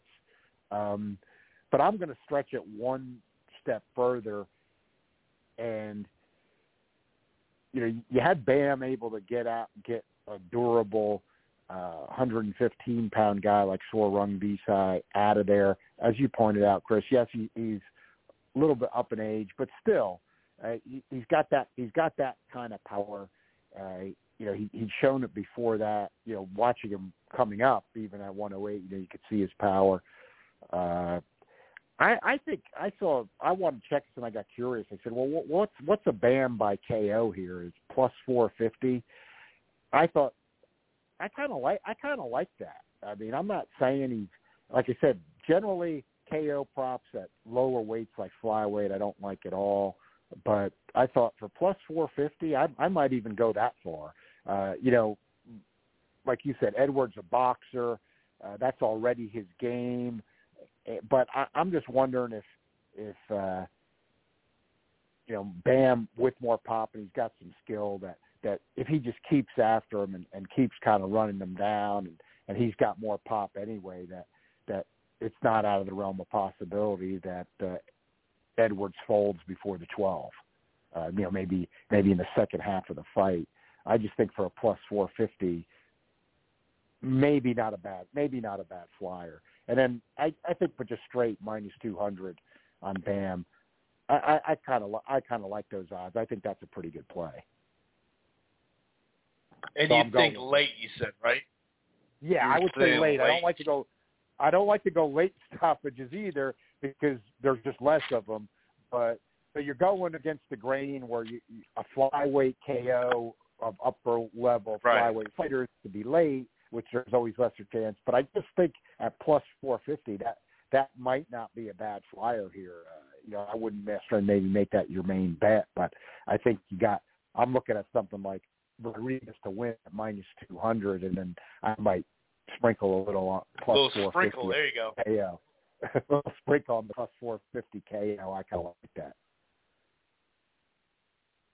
Yeah, I think that's fair. I think that's fair. I, I think it's a really close fight. I, I am a little closer than what you're saying, but I I can see that. I mean, the whole getting up thing does make sense, and I remember the the two fights ago he did kind of fight, fight, fight in a short amount of time. Uh, in there, you know, you go much longer rounds wise, and so uh, he did say I need a little break, and, and at times he looked good in his last fight, but at times not as much, but the power, you know, or lack thereof of Sunny, it's pretty troubling. You know that that's Right. that's a low punch out rate, or not punch out rate, but, but you know power punch. I mean that's that's really low. Um, there's guys that don't have a lot of, you know, how much pop does he have? Can he keep him off the whole fight? Right. Um, you know, that is an interesting point. And we have seen him on the ropes before and get hit himself uh, pretty cleanly. So, yeah, that that that'll be that'll be interesting, no doubt about it. Um, any other items from uh, you know this weekend coming up, or obviously what we can talk about the uh, you know give your thoughts on at least uh, preliminary thoughts until we see the product with the the PBC and uh, Amazon Prime. Well, I'll just I'll just touch real briefly, uh, which does lead into that. You know, the end the end of Showtime. I mean, Morrell. I do. I think you know fighters will take any fight for the money, but with that always said first, I do think Morrell is one of those guys nobody really wants to fight, and this Agbeko fight's a complete mismatch. Uh, even though Showtime's wrapping up, just for a main event, especially. I mean, you you look what you look what Morrell did to you know poor Sunni, who really proved to be a good fighter, but seriously injured uh, late in the bout with the KO in that fight.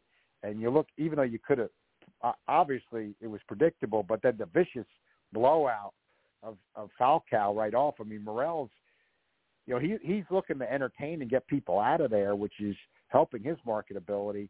It's not helping other people get in the ring with him, but like this this is a mismatch. I mean, Right. this is like a bad this is a bad mismatch. I mean, I I'm not I never you know, you never hear me say this, but like I was looking, you know, thinking about it today and and just looking back at a, a Agbeko's record and you know, Morrell with those last two KOs and I'm thinking like I don't I don't I know Showtime's getting out, but I I don't know if I'd feel too comfortable putting this as a main event.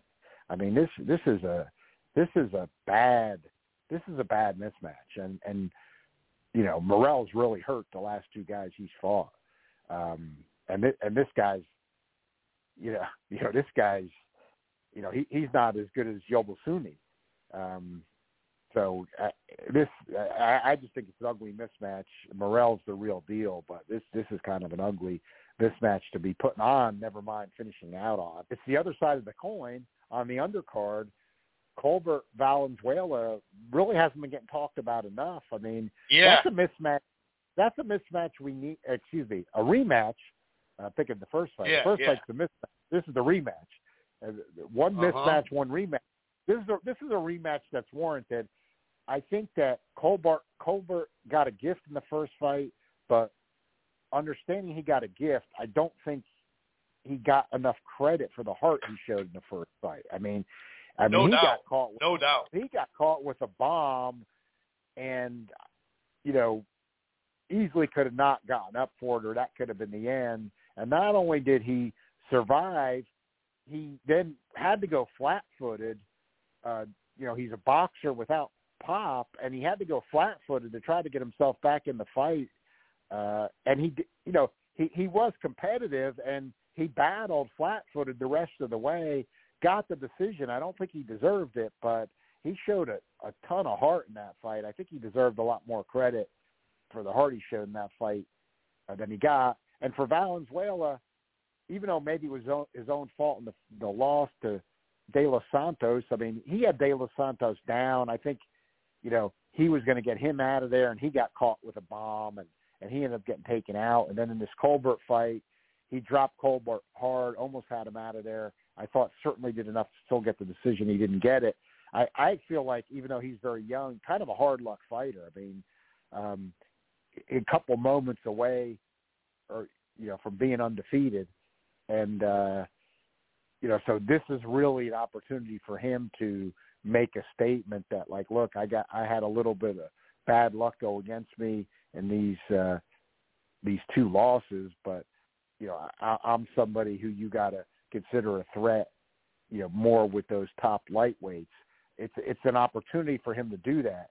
Uh, for Colbert, the tough part is I don't know what happened. I really don't because it happened. You know, really that Garcia fight was such a shocker that he lost, and and all his elusiveness and and boxing ability just seemed to be gone. And and we saw that again against Valenzuela, even though he showed all the heart in the world. So, you know, I, I don't know I don't know what happened to it, and, and I I wouldn't think, frankly, he could get it back. So uh, I would have to go with Valenzuela making a statement in this rematch. Uh, give Colbert credit for for taking the fight and and trying to prove he is the better fighter, even though uh, that first fight, that first win was controversial. But I don't, I just don't know how he does it. You know, I, I just don't know if you could recapture that elusive boxing that he had that just seems to have evaporated because he's not a power puncher. So um, I find that fight very interesting, but the main event's a, a, a mismatch. So it's a mixed bag, and like you said, they're wrapping up. And to me, this really is significant because it is the end of Showtime, but it, it's also with HBO already out. It was HBO and Showtime. This is the end of the premium ca- cable era, which was the era that really gradually took over for boxing for about a you know for, for almost a 40 year period. You know you go from like i know hbo existed before that but it wasn't a big deal on the in, on the fight scene until really the early 80s you know in, in my historical boxing judgment. And then but then the pay per view arm you know sprang from it and it, if you count that as part of it which you kind of had to they they worked it hand in hand and that really got you know where they drove that home in, as the 90s went on as their main thing and then of course you know Showtime ended up with Mayweather you know as we went into the 2000s and you know two, as we got into the uh, you know as we got into the 2000 2010s you know when you had had Mayweather coming up almost to this decade and then this decade you know HBO HBO had dropped out and it was just Showtime and now they're they're calling it quits um I overall, even though we had our glory days and our great memories, um, it wasn't it wasn't a great era overall. even though it's like four decades for boxing popularity because it, it kind of drove it down in general. In other words, you know, when you went to that premium cable era between premium cable and then pay-per-view and more pay-per-views, it, it gradually drove down the overall popularity of the sport. So there were a lot of great moments that we'll all remember with, with fond memories, but wasn't a great era for, you know, building the popularity of the sport and that leads us to the latest deal, the the Amazon deal. I can then seg into because it ties in. My concern about that, I mean, I agree with people in a streaming era. The idea of Amazon being involved is kind of attractive, right. and they own the Washington Post just to show. Uh, you know, there there is other media involved. I wouldn't be surprised if PBC fighters start getting you know Washington Post profiles, which never hurts. Uh, you know, but still, it, it looks to me, you know, Chris, you and I were texting about this too. It it just it just looks to me though like it looks like the deal show left off with, um, which wasn't yeah, real. continuation. Problem. Yeah, it just looks like a show continuation, and I, I think at this stage, I will agree. At this stage, Amazon's probably got more upside exposure than show at this stage, even though show with the Viacom CBS, they could do more if they wanted to, but they just weren't doing it. So, you know, you and I talked about that a lot. It just wasn't happening. It wasn't right. happening so much out of boxing. So they weren't gonna do it. They weren't gonna do it. You know, Amazon Prime at this stage in the year 2023 probably does give you a little more exposure than Showtime, but um, the rest of the deal it, just kind of looks like where show left off. A couple of regular show dates. In this case, it would be now regular Amazon Prime dates and then pay-per-views. And I, I just that just doesn't seem to to build viewership enough to have much of a long-term future. Yeah, because when you hear 12 to 14, let's just use the 12 number. Is that six and six? Is that one big championship, you know, non pay per view, you know, uh, a quarter? Is it only is it set up like the Fox deal where it's only four or five pay per views? If it's four and eight, well, okay. All of a sudden you're like, well, okay, that's a little different, especially if the content's there. You know, can they get, you know, for example, could have uh, Benavidez Andrade been on the championship boxing, you know, uh, series that they're talking about this. Now, if you can get that level of fight on there, okay. And some of the stuff we saw on NBC and and even during the Fox deal, how we got, you know, the 154 pound division was definitely popping on Fox. You know, I mean, we had multiple good fights. They led to other fights, and and you know, can you get that kind of quality? Can you get? Will it just be Canelo and Tank on pay per view, and then a mixture here and there, and that's where the the the thirteen fourteen comes in, uh, where it's like, okay, well, put those two together, that's a worthy pay per view. But other than that, we're gonna have you know this fighter fight this, and that's gonna you know. So that's what we got to really see to to give a full judgment. Um, and, and we won't know until we see the product. Um, so we'll see. Obviously, the exposure, like you said, um, and it did mention distribute, you know, distribution and marketing. So hopefully, uh, I don't expect them to promote the fight like you know Fox was promoting. You know, er, once a fight was done, they moved on to the next one, and there was commercials like for three weeks. You know, I, I don't necessarily expect that. Um, there's a lot of things about that Fox deal that I'm still surprised giving him uh, 10, um, 10 primetime spots. That that was crazy to me. Um, I mean, it was awesome. I'm not complaining, but that it just surprised me. Um, but yeah, we're we're gonna have to find out exactly what it is because, you know, obviously, like you said, just the exposure of having twenty something million topped out at like thirty or even if you went to Paramount, it's still you know over. It's it's about triple, uh, about a, a little over. It's like two and a half times more, but it's about you know uh, the week of the fight when you open the app is is the fight poster going to be right there? Are they going to run a clip right away? Or you know what I mean? That's what we got to find out exactly how uh, heavy that marketing part is. But um, yeah, we'll see. We'll definitely see. Um, and there is, I'm hearing more and more that there might be a second part to this, not Amazon, and not necessarily a streaming. Um, and I'm not saying, oh, it's going to be FS1, or you know, I'm not saying that I know exactly what it is, but I am. I've heard from two decent sources now um, that there might be a second part to this deal. Um, and that's always something we talked about when Fox deal went away. John was like, okay, is this it then? Or is Paramount to, you know, open up and take the whole roster or whatever? And, and they went out of their way to say they have 150 fighters on the press release that I got. So that tells you something. Um, they got 150 fighters. You know, are you gonna are you talking about like a triple header, a quadruple header?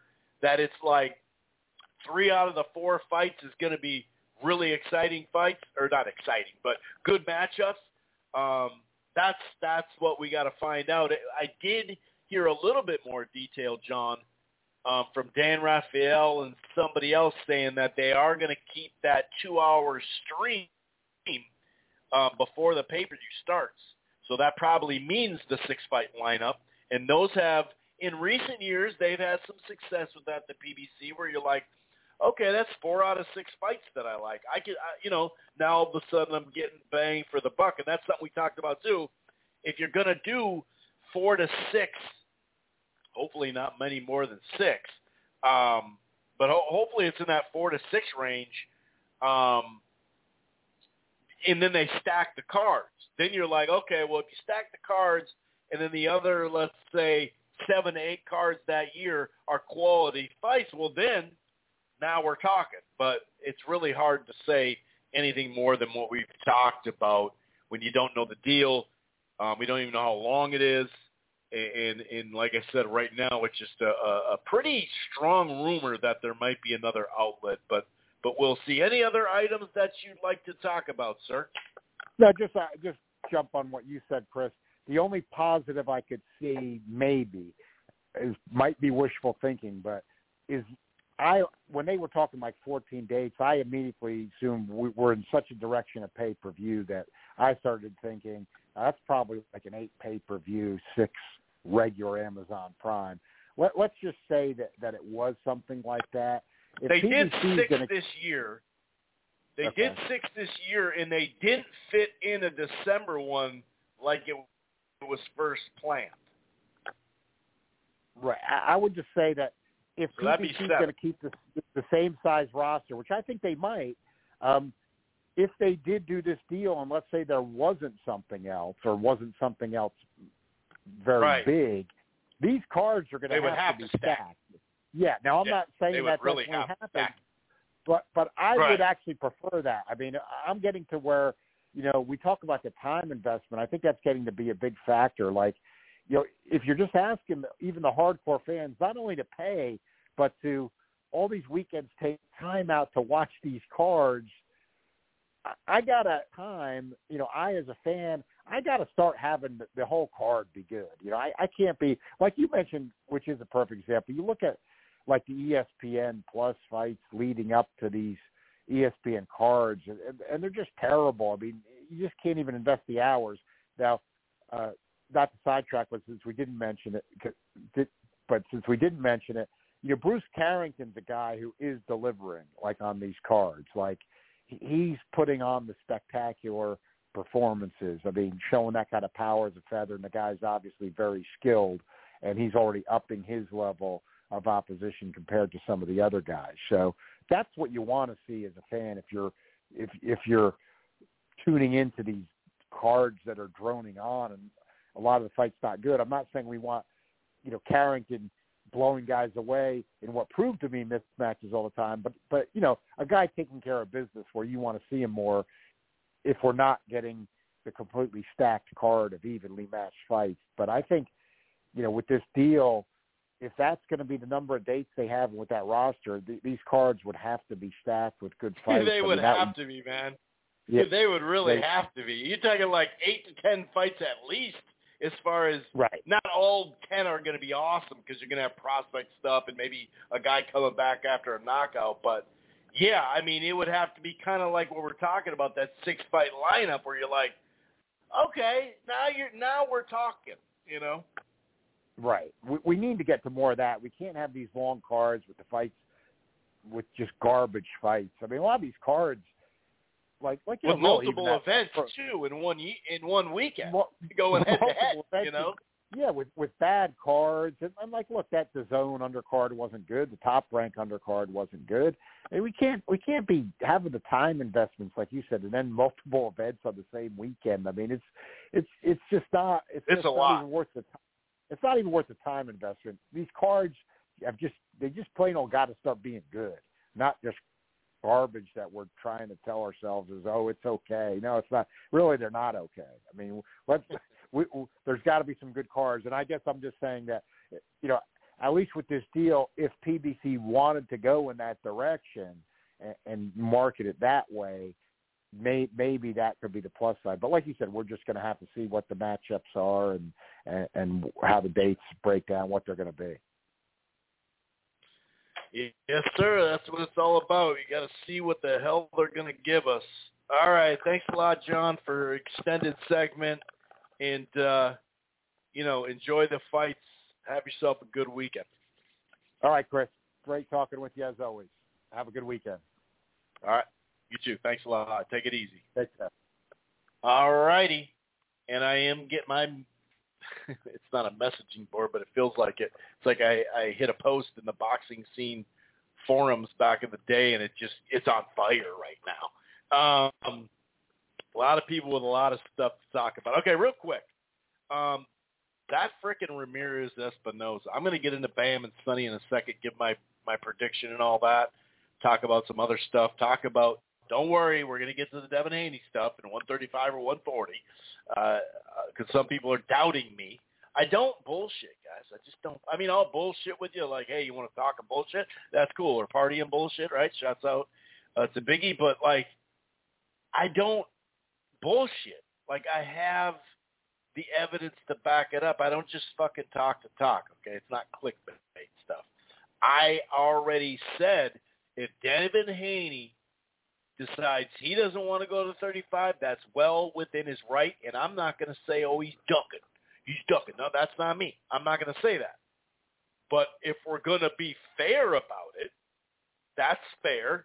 But he also did say, literally, like three weeks ago, that he'd still go to 35. So I'm just saying, these are facts. Calm down a little bit.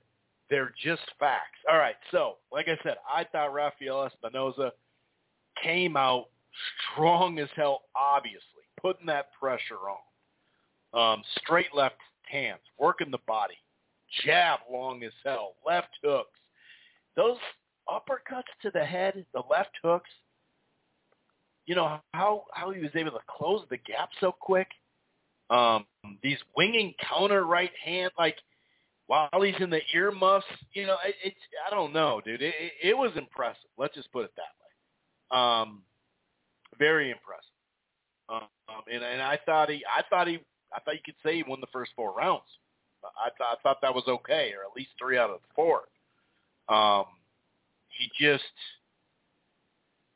he was really impressive, man. The, like I said, I, I wasn't expecting them to be that short and that accurate. Now the last, because he was just containing the offense, you know, um, of Ramirez. Like he was just putting them on the on the move the whole time.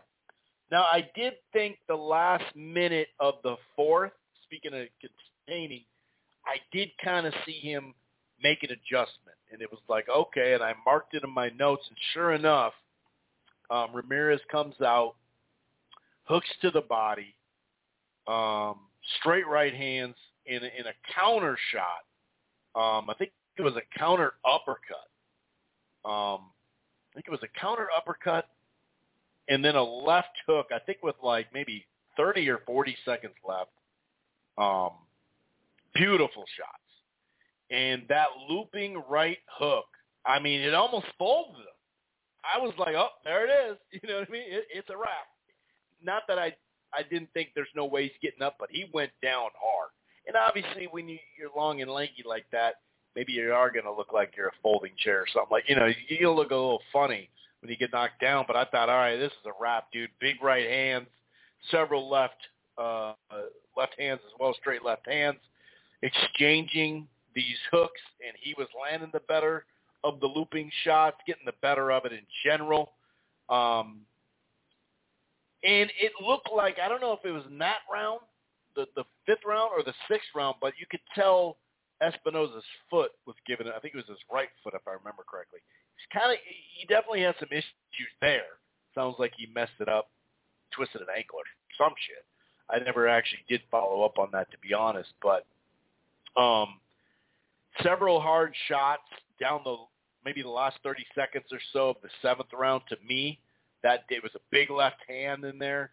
Um, to me, I thought, although uh, you know Espinoza got a good got off to a good start and had his flurries, I thought that was enough to um, you know to be to, to give him the round. Gave the eighth round to Ramirez, so he's stacking up rounds. Um, and these studding shots are starting to come out. And then in the ninth round, the ninth round was close. Could have went either way. Ramirez, you could say, more thudding right hooks and, and big shots. But I thought the like throughout the the ninth round, that's where Espinoza kind of brought that steady, pre- excuse me, steady pressure. Um, and then I, I had him winning the rest of the rounds. Obviously, the twelfth round, but it seemed like Ramirez – the problem with him in this one was he was pot shotting, but really looking for the big counter. You know what I mean?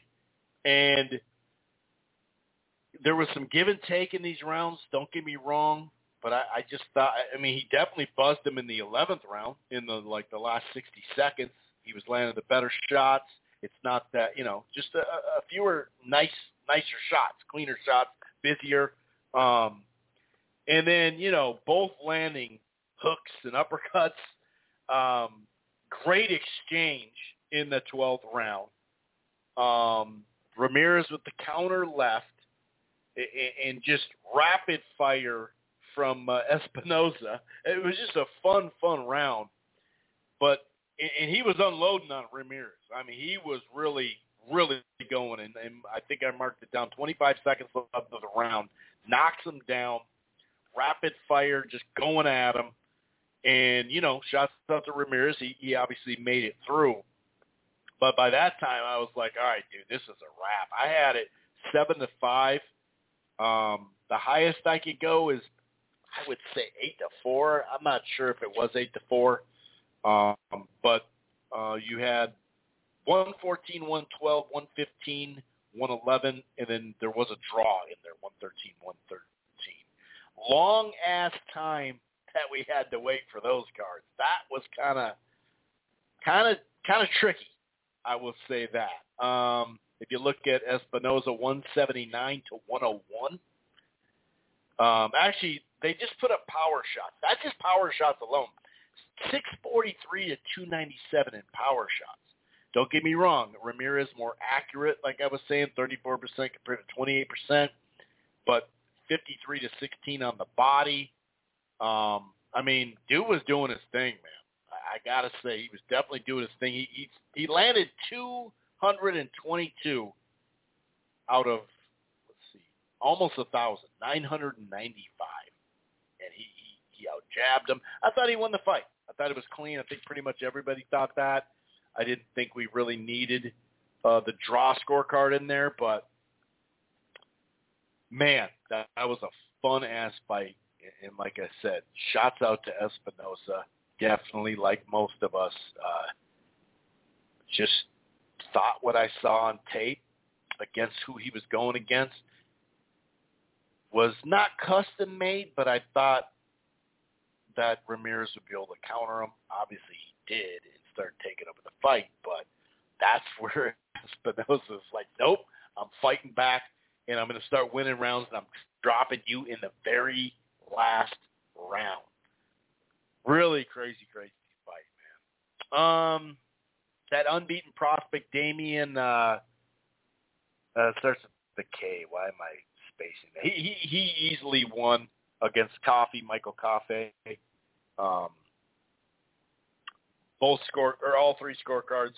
I think it was like 80 to 72, and then I think one of them was 79 73. We did have a draw with uh, Francisco and Tucker.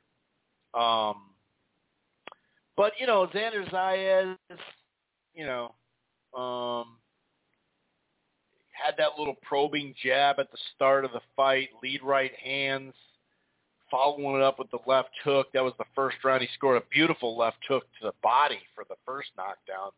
Second one landed more of those big ass right hands, those lead right hands, um, combinations to the head and body. Um, I think it was a left hook again. Yeah, the second knockdown was a left hook. KO couldn't get up. Great performance. It sounds like he's going to be going head up with Teixeira, which you know Teixeira, pretty good fighter. Could be a spoiler. Um, I just I think it's a good not just style but just veteran. I, I like the I like the fight. It sounds like that's going to be in February. I do like that as a step up for Xander Zayas, um, and I'm I'm looking forward to see him back in the ring. Um, well, before I get to to Bam and Sunny, just kind of talking about that Colbert um, in, in in fight. I mean, that early knockdown was just a whipping left hook during an exchange by uh, Valenzuela. Rayo landed a perfect shot. Then a couple rounds, second and third, it was like, uh, you know, he was landing more big shots and whatnot. He had uh, Colbert on the ropes. Um, he was digging to the body. It's weird because Colbert had this high, like he, like John said, he showed a lot of heart, but he, it was weird. He had this high guard, but he's like pressuring behind the high guard. So he started landing his left hooks and right hands and jabs and all that. By the mid rounds, fourth, fifth round, um, you know, he actually started having some success. Lead right hands to the body and to the head. Definitely still in attack mode, you know, kind of just butting his way in in a sense, not head butting, but it was kind of a weird to see him in that. It's like he need, he knew he needed to, to close the gap. He didn't want to exchange, so he just got behind that high guard and just forced his way through. Um, Valenzuela with those uppercuts and body work was really impressive. Later in the fight, you know, that left hook kind of just outworking him was Rayo. Um, and, and then, and I saw a recent, I think it was on Fight Hype, I saw a recent interview, and although he still had plenty, you know, some flurries and stuff, I remember in the eighth round there was a nice flurry, um, he did begin to tire. He got a little tired, got a little gassed out, and um, you know, it, Colbert got back in the fight through heart. He was still taking big shots, but he was still coming. I, did think Rayo won the fight um, because if you look at like, you know, body work, thirty to fourteen. I'm looking at it right now. Jabs, Colbert, forty-two to fifteen. Power shots, one seventeen to seventy-seven. Um, Rayo was even more accurate. I, I thought he won the fight. I think he's going to win the second fight. Um, it will be interesting to see though if that high guard is is what Chris Colbert is gonna or Colbert gonna gonna fight. I'm not I'm not sure about that. And when we're talking about Sunny, just to go on there, I think you know, obviously Dave Morrell Jr. I'm just looking for rounds. I hope this fight gets him rounds because that's he needs a step up, but he also needs rounds. And if he's going to be in this type of fight, let's hope he gets rounds. He went, I think he went rounds with uh, Shishkin, if I remember correctly. Um, who else did he?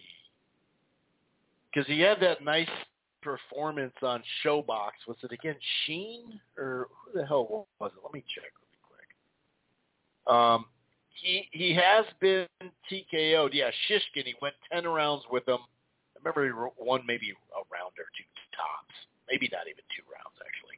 He he got stopped a long time ago, 2014, in a six rounder. Um, So I wouldn't really look too much in that. That's what it was. Isaiah Steen. Um, he really performed well in that. Like I said, I'm not trying to act like he's going to, you know, win the fight or something like that. But um, I just want rounds for him. I know that sounds bad, but it's true.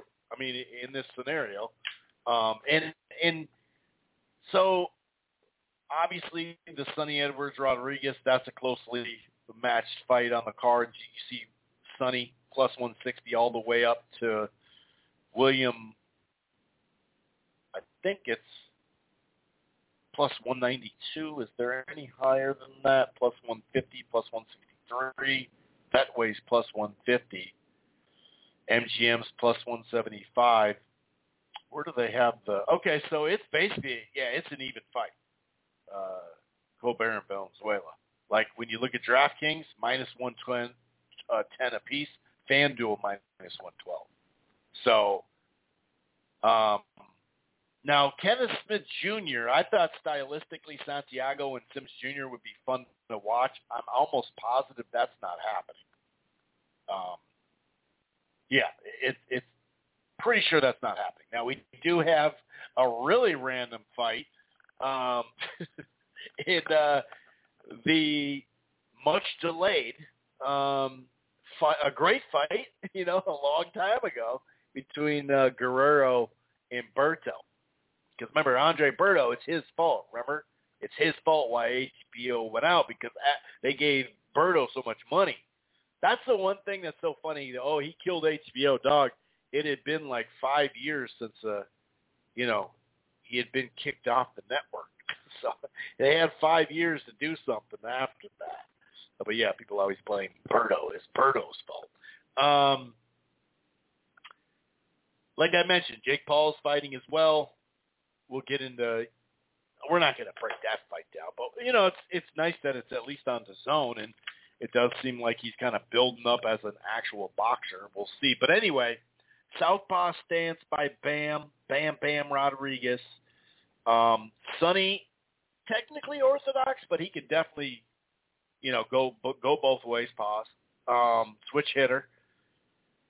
You know, when you think of Sunny, you think of defense, you think of uh, movement, right? He's got pretty quick feet. The lateral movement, he's definitely going to need it here. Um, they both have good jabs. I'd say Sunny is he needs a, two things: punch on the move, so scoring points with it, and then also just stalling the offense of Bam. Maybe hesitant, maybe you know, just just kind of catching him in his tracks a little bit. Not that you're going to continue to hurt him or whatever, but I, I think that's that's going to be needed. Um, you know, target the body because when Bam is trying to cut off the ring, he does use the high guard. We've talked about the, a fair amount here the last two weeks um, because Regis would you know have that high guard too, and and I think you know Bam like he he when he's in that high guard and coming forward, kind of like Regis, he does reach a little bit. So the counter punching, um, the jab through the high guard, or target the body, just basically punch where there's an opening and score points, and stay pretty active because when you think of Bam, you think of fluid punches, you think of work rate, you think of that good jab. You also think of those angles whether it's up close, using those angles, kind of looking like Lomachenko getting on the outside like that, changing the angle, delivering a punch, changing the angle again, delivering a quick little combo, very fluid, like I said. At range, on the inside, that's where he wants to. And it really will be up to, you know, if in fact, which I assume if he doesn't come right out moving laterally, he's going to at some point, and a whole bunch of it, Sunny. And, and he might be on his 10 speed. He might be on his moped. But that's the only thing that you see kind of these last two weeks, or two weeks, two, sorry, two, um, two fights is he does have a little difficulty cutting off the ring, and he has he can get countered, you know.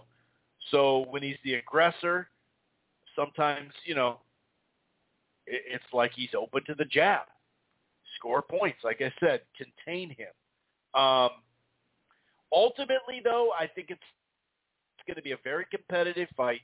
I think activity, um, like eventually using those angles and getting inside for Bam, I think Bam's going to beat him because at some point he'll cut the distance, he'll close the gap. Once he does that, he's going to win rounds cleanly, I think. Um, but I don't think it's as wide as what John was saying.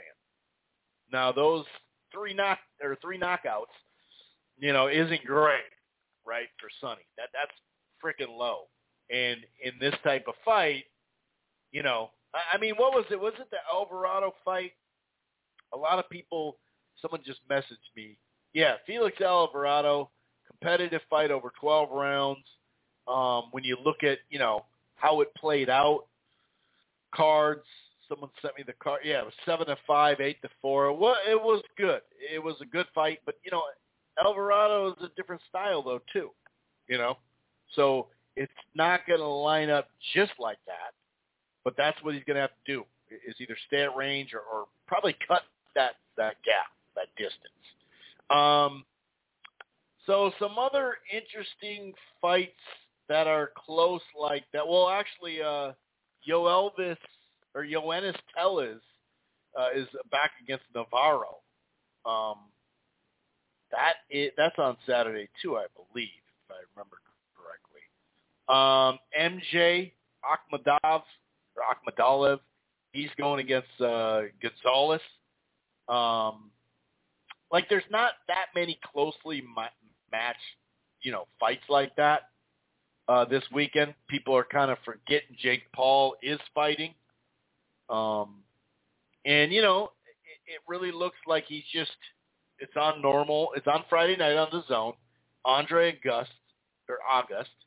Um, he's ten and one. I don't mind this fight to be honest with you because it really does look like he's like, all right, let me just keep fighting. It's like what is it, an eight rounder? Yeah, an eight rounder. Um, and what is it? I think should let me check the other card. I think Green's on here. Uh, Shadasia, Shad Shadasia, Shadasia Green. She's on there because she's taking on Cruz Zern. There's a there's a vacant title or something like that. Let me double check here. Yeah, so you know we'll see. Like I said, I kind of like that that Jake's doing it this way. I think it's beneficial. Now, if you lost this dude or the next guy that was on this level, it wouldn't maybe come across as as beneficial. But uh, you know, I think this is like him really saying, "Hey, these are the fights I need." Um, and then tomorrow on Pro Box we have Jun, uh, Jukambayev against. Um, God damn it! What the hell's his name? It's Mohammed. Uh, Mimon or something like that. Let me let me double check here. And you know, I really like what ProBox has been doing so far. Um, yeah, it is him actually. That's right, because Yukabayev, like they said here in the little uh, presser, just coming over, coming off a split decision win and, and a knockout victory in his last two. Um, and his opponent is okay. He is uh, he's under the tutelage of Roy Jones. Okay. Um, you know, Kelvin Davis, a prospect, is on there. Um, there's uh, let me see. There's two unbeaten guys. I think one's eight and zero, one's six and zero, or something like that. Lopez and uh, yeah, Najee Lopez against uh, I think it's Yildo. His first name is. Let me double check. I think it's yeah, it's seven and zero against eight and zero. Um, so it doesn't necessarily. Oh, that fight kind of gives you minor, uh, you know, ShoBox vibes or whatever. Um, from Fantasy Springs on Thursday, there's a DAZN card. There's a lot. There's a lot of shit going on. Let's just put it that way. But I like the mid-level stuff that they've been giving us on, on Pro Box. And like I said, I also like that it has its own day. Um, Julio Cesar Martinez is taking on Cordova. Um, that's that might be a good action fight. Um, Angeletti, Kyron Davis, Playu, a lot of dudes on the other card. Um, not necessarily in great fights. You know what I mean?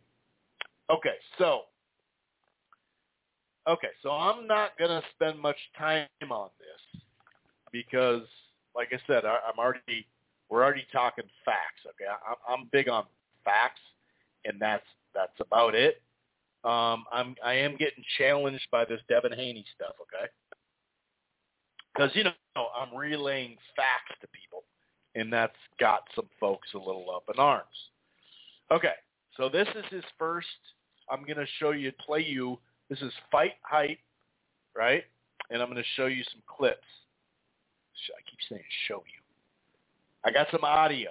Okay, this is this is Devin Haney um, talking about you know his next move maybe. Just just listen, okay? Here you go.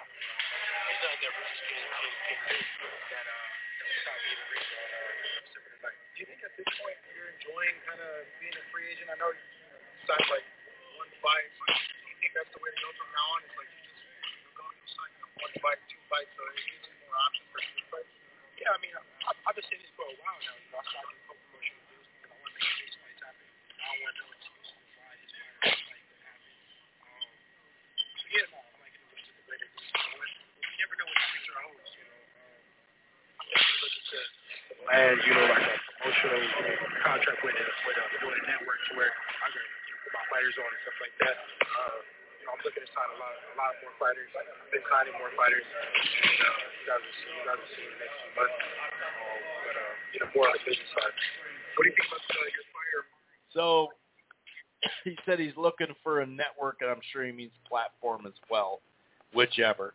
Um, where you know he can put some of his fighters on there. So whether that means that's a combination or what, where he's on the deal and they're on the deal, I'm assuming. Um, but here's the other clip here when it comes to how do you feel at 140? Would you still be willing to go down? Okay.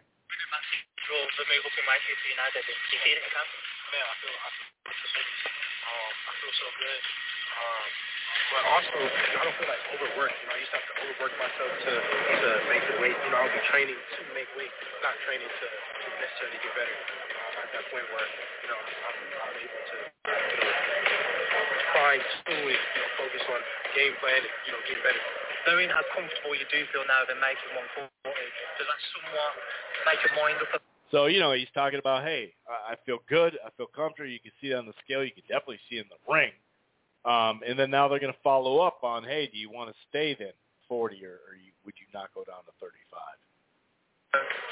Whether or not you would ever drop back down to 135? Uh, we, I still got to do the fight. So I still got to fight. Uh, but like I said, you know, um, which which which which y'all go uh, which y'all go drop, you know, five more pounds for uh, uh, a couple million, few millions. Of course, we all would. So, um, you know, if the money the money's right, everything is right, it makes sense. Then uh, yeah, yeah I'm, I'm hearing your your father saying something. There we go. Okay. So, and before you, you're going to message me or jump on, November 24th, 2023 is when this video was. And that was Al Dawson uh, asking the questions, I'm pretty sure. Shouts out to Al. So, you know, this isn't last year. This isn't earlier this year. This is November 24th. So we're talking one, two, we're talking like three weeks ago. Not even three weeks ago. So I'm not just bullshitting the bullshit. Now I'm not making the case for either guy. you know, like I said, if that's something that you know he wants to do, um, where he doesn't want to go to 135, more power to him, dude. You know, I understand. I get it. I'm not a professional, you know, fighter, but I did have to make weight in wrestling, and fuck, he did look great. He did look great at that weight. So if he's changed his mind, which it sounds like he has, and he dropped his belt, so he made it official. He's even talking about going up to 47. So I'm just stating facts. And the thing is, they're going to use that against them because not even three weeks ago he said he, he'll go down if it's for the big fight. And I remember there's one that I was looking at. I'm not going to play it though. That's a little further back, and I'm not. Ta- I'm talking about at the beginning of, you know, the presser. To you know, it was in October basically, the the opening presser, and for the pre you know Prograis fight, and he said, you know, like really the only big fight I'd go down the 135 for is Tank when they're asking other questions. So it's like, and and he and he already did, dude. It's it's crazy because he literally told the WBC that he wants to keep his belt. I'm to go to 140. Can you keep that shit for me? They put him in recess. And now he decided, fuck that, drop the belts. That's why I think he has a deal, but I could be wrong. But that's, I'm just giving you facts, dude. I'm just giving you facts. Now, Dan Rafael was saying that Teofimo Lopez and Subriel Matias is in the works. There was a February date, like the third. I think they said the Thursday of the Super Bowl, or was it the Saturday this? I don't know. I think it was Thursday. Um, but Matias couldn't take the fight because his hands fucked up, and he wants to reschedule it. He said that on social media, or not reschedule. It wasn't scheduled, but you know he wants to push it back and do that. Now this is Dan Rafael, not me, not you know anyone from uh, Jose Ramirez's camp, but according to Dan Rafael, that Jose Ramirez was offered Teofimo Lopez fight. I don't know if that's true. I don't know if it's true or not. Okay, not totally sure. Can't say for sure. Um, and you know, Devin Haney, you know, Bill Haney was saying, you know, basically like the Mayweather era's over. That model's over of overcharging the fans. I got news for you. The next time he fights, his tickets are going to be more expensive. Uh, the next time he fights in San Francisco in that same arena, the tickets will be more expensive. I get what Bill's trying to do and trying to say. More power to him. But, you know, when he says, oh, why are you charging so much for your tickets, dude, come on. Just stop. On that one. You know what I mean? I get it. I get the angle you're trying to take. We don't we don't charge the customer much. Okay, dude, until you can, then you will. And that's no big deal. It's really not a big deal. Um we got some new stuff, maybe some boxing Twitter stuff, and then we'll be out of here. Someone asked me, I do right now. I do have money on a decision as, um, for for Rodriguez. Um, it's a minus 125 for Jesse Bam Bam, no, Bam Rodriguez. Um, and, you know, right now for a decision, you can get uh, Sunny for plus 190, for plus 230, plus 250 if you go exactly by decision. Um, so since it's such a bigger jump, you could, you know, you could, you know, bet on both if you wanted to. But um, yeah,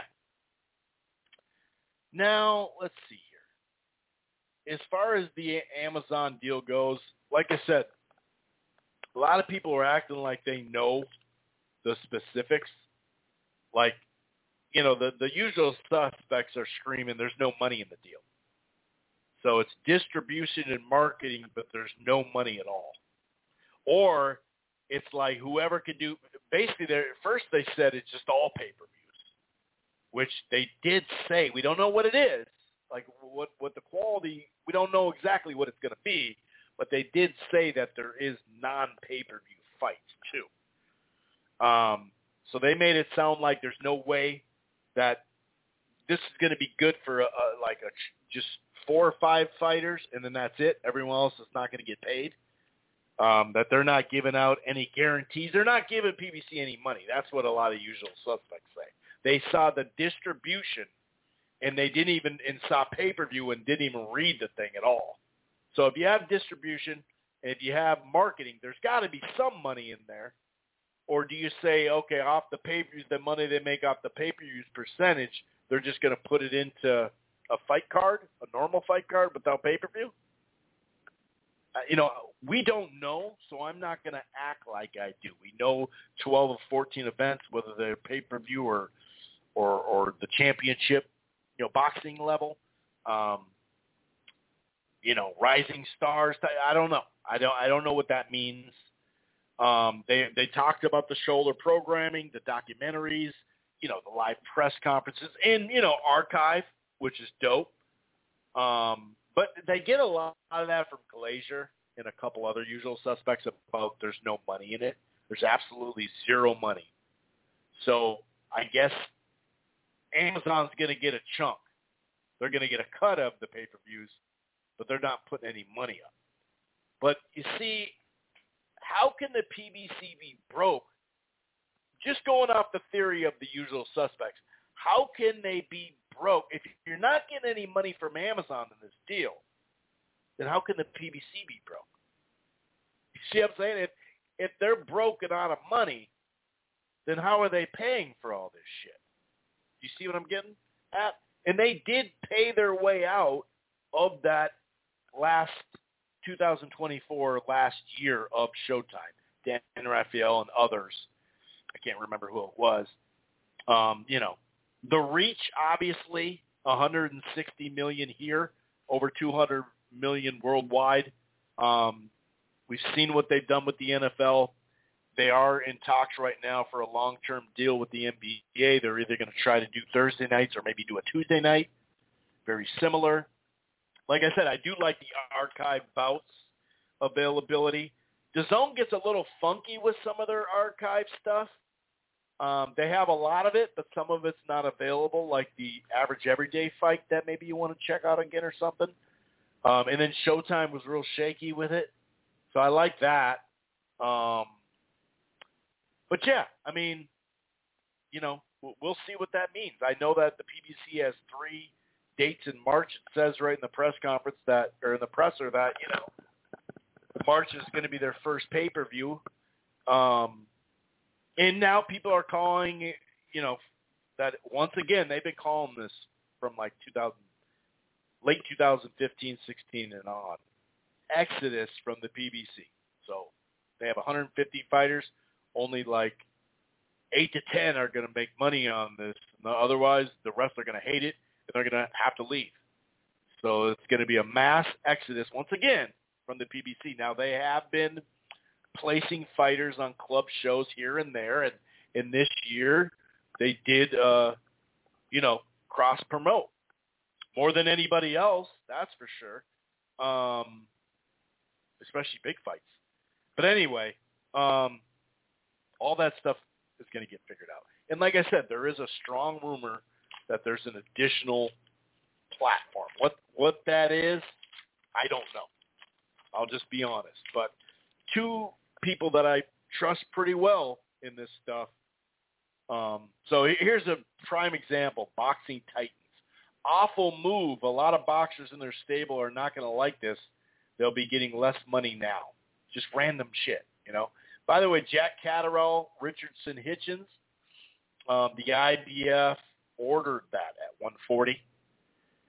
Um, yeah, you hear. I mean, to already be hypocritical or so hypercritical, it's hypocritical. To be so hypercritical already of a deal you don't even know 100%, that's where you lose me. But here's Skye Nichols, Nicolson.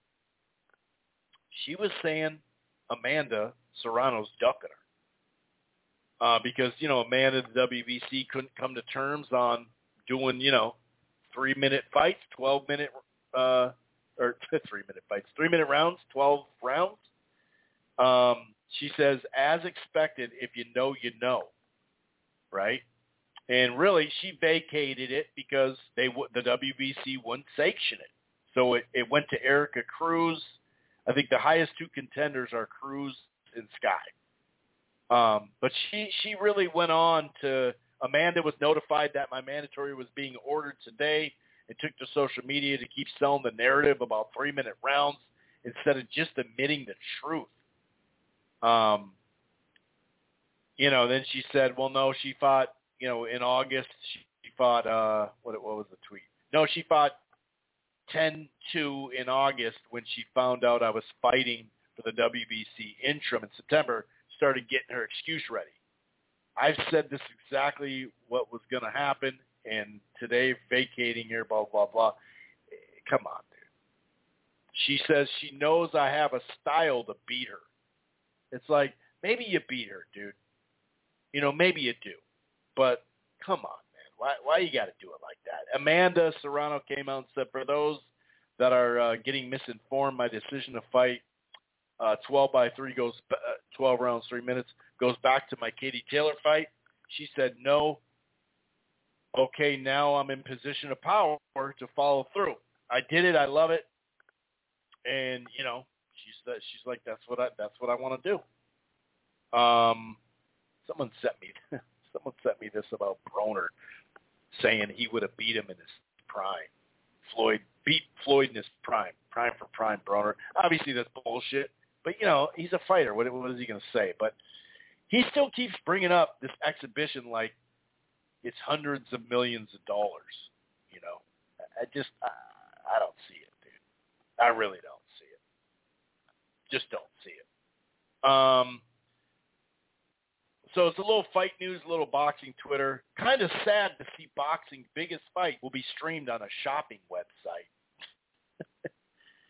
And actually, if you look at the streaming charts right now, as of this summer, because you know it's it's January to June, twenty percent of the market, two two two of them have twenty percent basically, Prime and, and Netflix.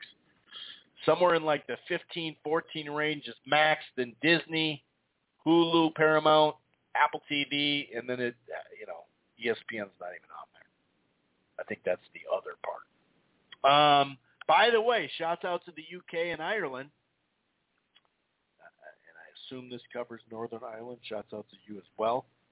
But the PBC Championship Boxing Series plus original programming content will be available to Prime Video customers in the UK and Ireland. I've heard that twice now. Um, Dan Rafael. Here's another one. I wonder how much of the PBC stable gets retained with only 14 shows being guaranteed. Canelo, Tank Crawford, Tszyu, Charlos, Benavidez, Boots, Spence, Morrell, Bolton. That's about all I could see getting the major push of this deal. Everybody else better find a home. Let's just wait and see what the fuck's going to go on. You know what I mean? Because we don't know everything just yet. Okay? I, I can't, someone just sent me this. I do love being a prick that pops the PBC hype bubble. People are PBC are getting zero dollars. Um, Al's going to see firsthand the cost of enduring by networks to put on a show, which means less money.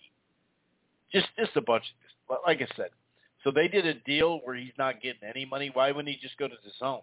This is Mannix. I've seen other people say this that they will be handling the production for Amazon Prime too. And from the sounds of it, that's where Espinoza comes in. Um, you know, here's another. This whole thread is lo- oh yeah. Somehow PBC's out of money while also paying for everything via Amazon Prime. That's what I'm saying. Like, if you're out of money, then how the fuck? You can't be out of money. See, it's just the goalposts keep changing. That's all it's been. Because they just put Espinoza in Showtime into that, saying you shouldn't have trusted Al, and now you deserve it, right? But at the start, it was PBC was going broke. That's what it is. Um, so yeah, uh, did it did yeah, 167 right now. I think it's 28 or 20. I think it's 28 for ESPN, 63 for Paramount. Um, it's pretty big. You know what I mean? It's pretty big. Oh, here's that the boxing voice, Subriel. So they said just spoke to the manager of Matias, the IBF champ, confirmed that Teofimo and his team sent an offer to fight in February Super Bowl weekend. Unfortunately, the hand injury, uh, you know, he had to turn it down. They are now working on rescheduling the fight for April after therapy. And um, you know, he, he did he did come online and be like, "Yep, you know that that's what it's going to be." That's what it's going to be. You already know, you know, let's let's let's push it back. I've also heard maybe Puerto Rican Day Parade. Like I said, MGM March 2nd, March 23rd, and March 30th. Those are just whole T-Mobile or the MGM. I think one's MGM, one's T-Mobile. Either way, they got three dates. They're going to choose one of them. Yeah, ESPN right now is about 25 million. Paramount 63, HBO Max 82, Disney's 150 million worldwide. We're talking about Amazon 200 and Netflix is 247 worldwide. Um, so yeah, I mean, happy birthday by the way to, to Bob Arum. What is he? 93, 92? Man, I hope to have that kind of energy. Um, let's see here. What else? We got just a little bit of time. See, here's the same dude saying the wording here is interesting. PBC, home of P, P, pay-per-view bouts. So does that mean they will only show pay-per-view on Prime? Or will Prime give them a budget to do regular? Dude, it, it doesn't say the budget, but it does say it's not just pay-per-views. O'Shaquie Foster, we said he's going to return February, February 16th. He's back. Abraham Nova at the MSG Theater. And I think that's what um, Zayas, Xander Zayas is on. So that's pretty cool. Canelo Alvarez is uh, told um, some reporters that he's got a meeting with Al basically yesterday, starting to figure out the May opponent. Asked if the David Benavidez is an option for September. Canelo said, "We'll see. I'm always here to make the best fights. If that's a good fight for September, or he has to wait a little bit, we'll see. Sometimes the bigger the fight, you know, you, you wait a little bit." He also suggested that he's not ducking Benavidez. He said it always happens, whatever it's Lara or blah blah blah. You know, he said that shit happens a lot. Um, people say it. So, yeah. Um, that's probably about it. Yeah, here's Tay Jones saying, and, and Devin's about to sign a big contract in the coming days. There's a new cash cow in town. That's what he said. Not me, but he. Uh, oh yeah, Whitaker. someone that big left hand Whitaker. Yep, good call. Someone sent me that. Um, I think that's about it here, fellas. Yeah, here's that Chris Man. Oh, it's Mannix. Nobody said Lopez Matias. There's been talks about June 7th or 8th. Man, would that be awesome? Yeah, it's it, Zayas Teixeira is going to fall February 16th on there. So there you go. All right. So I'm going to get out of here. Enjoy the fights this weekend. Um, you know, hopefully we get ourselves a really good weekend overall. On paper, it looks damn good. Anyway, I'm out. Peace. Once you become the world champion, I believe that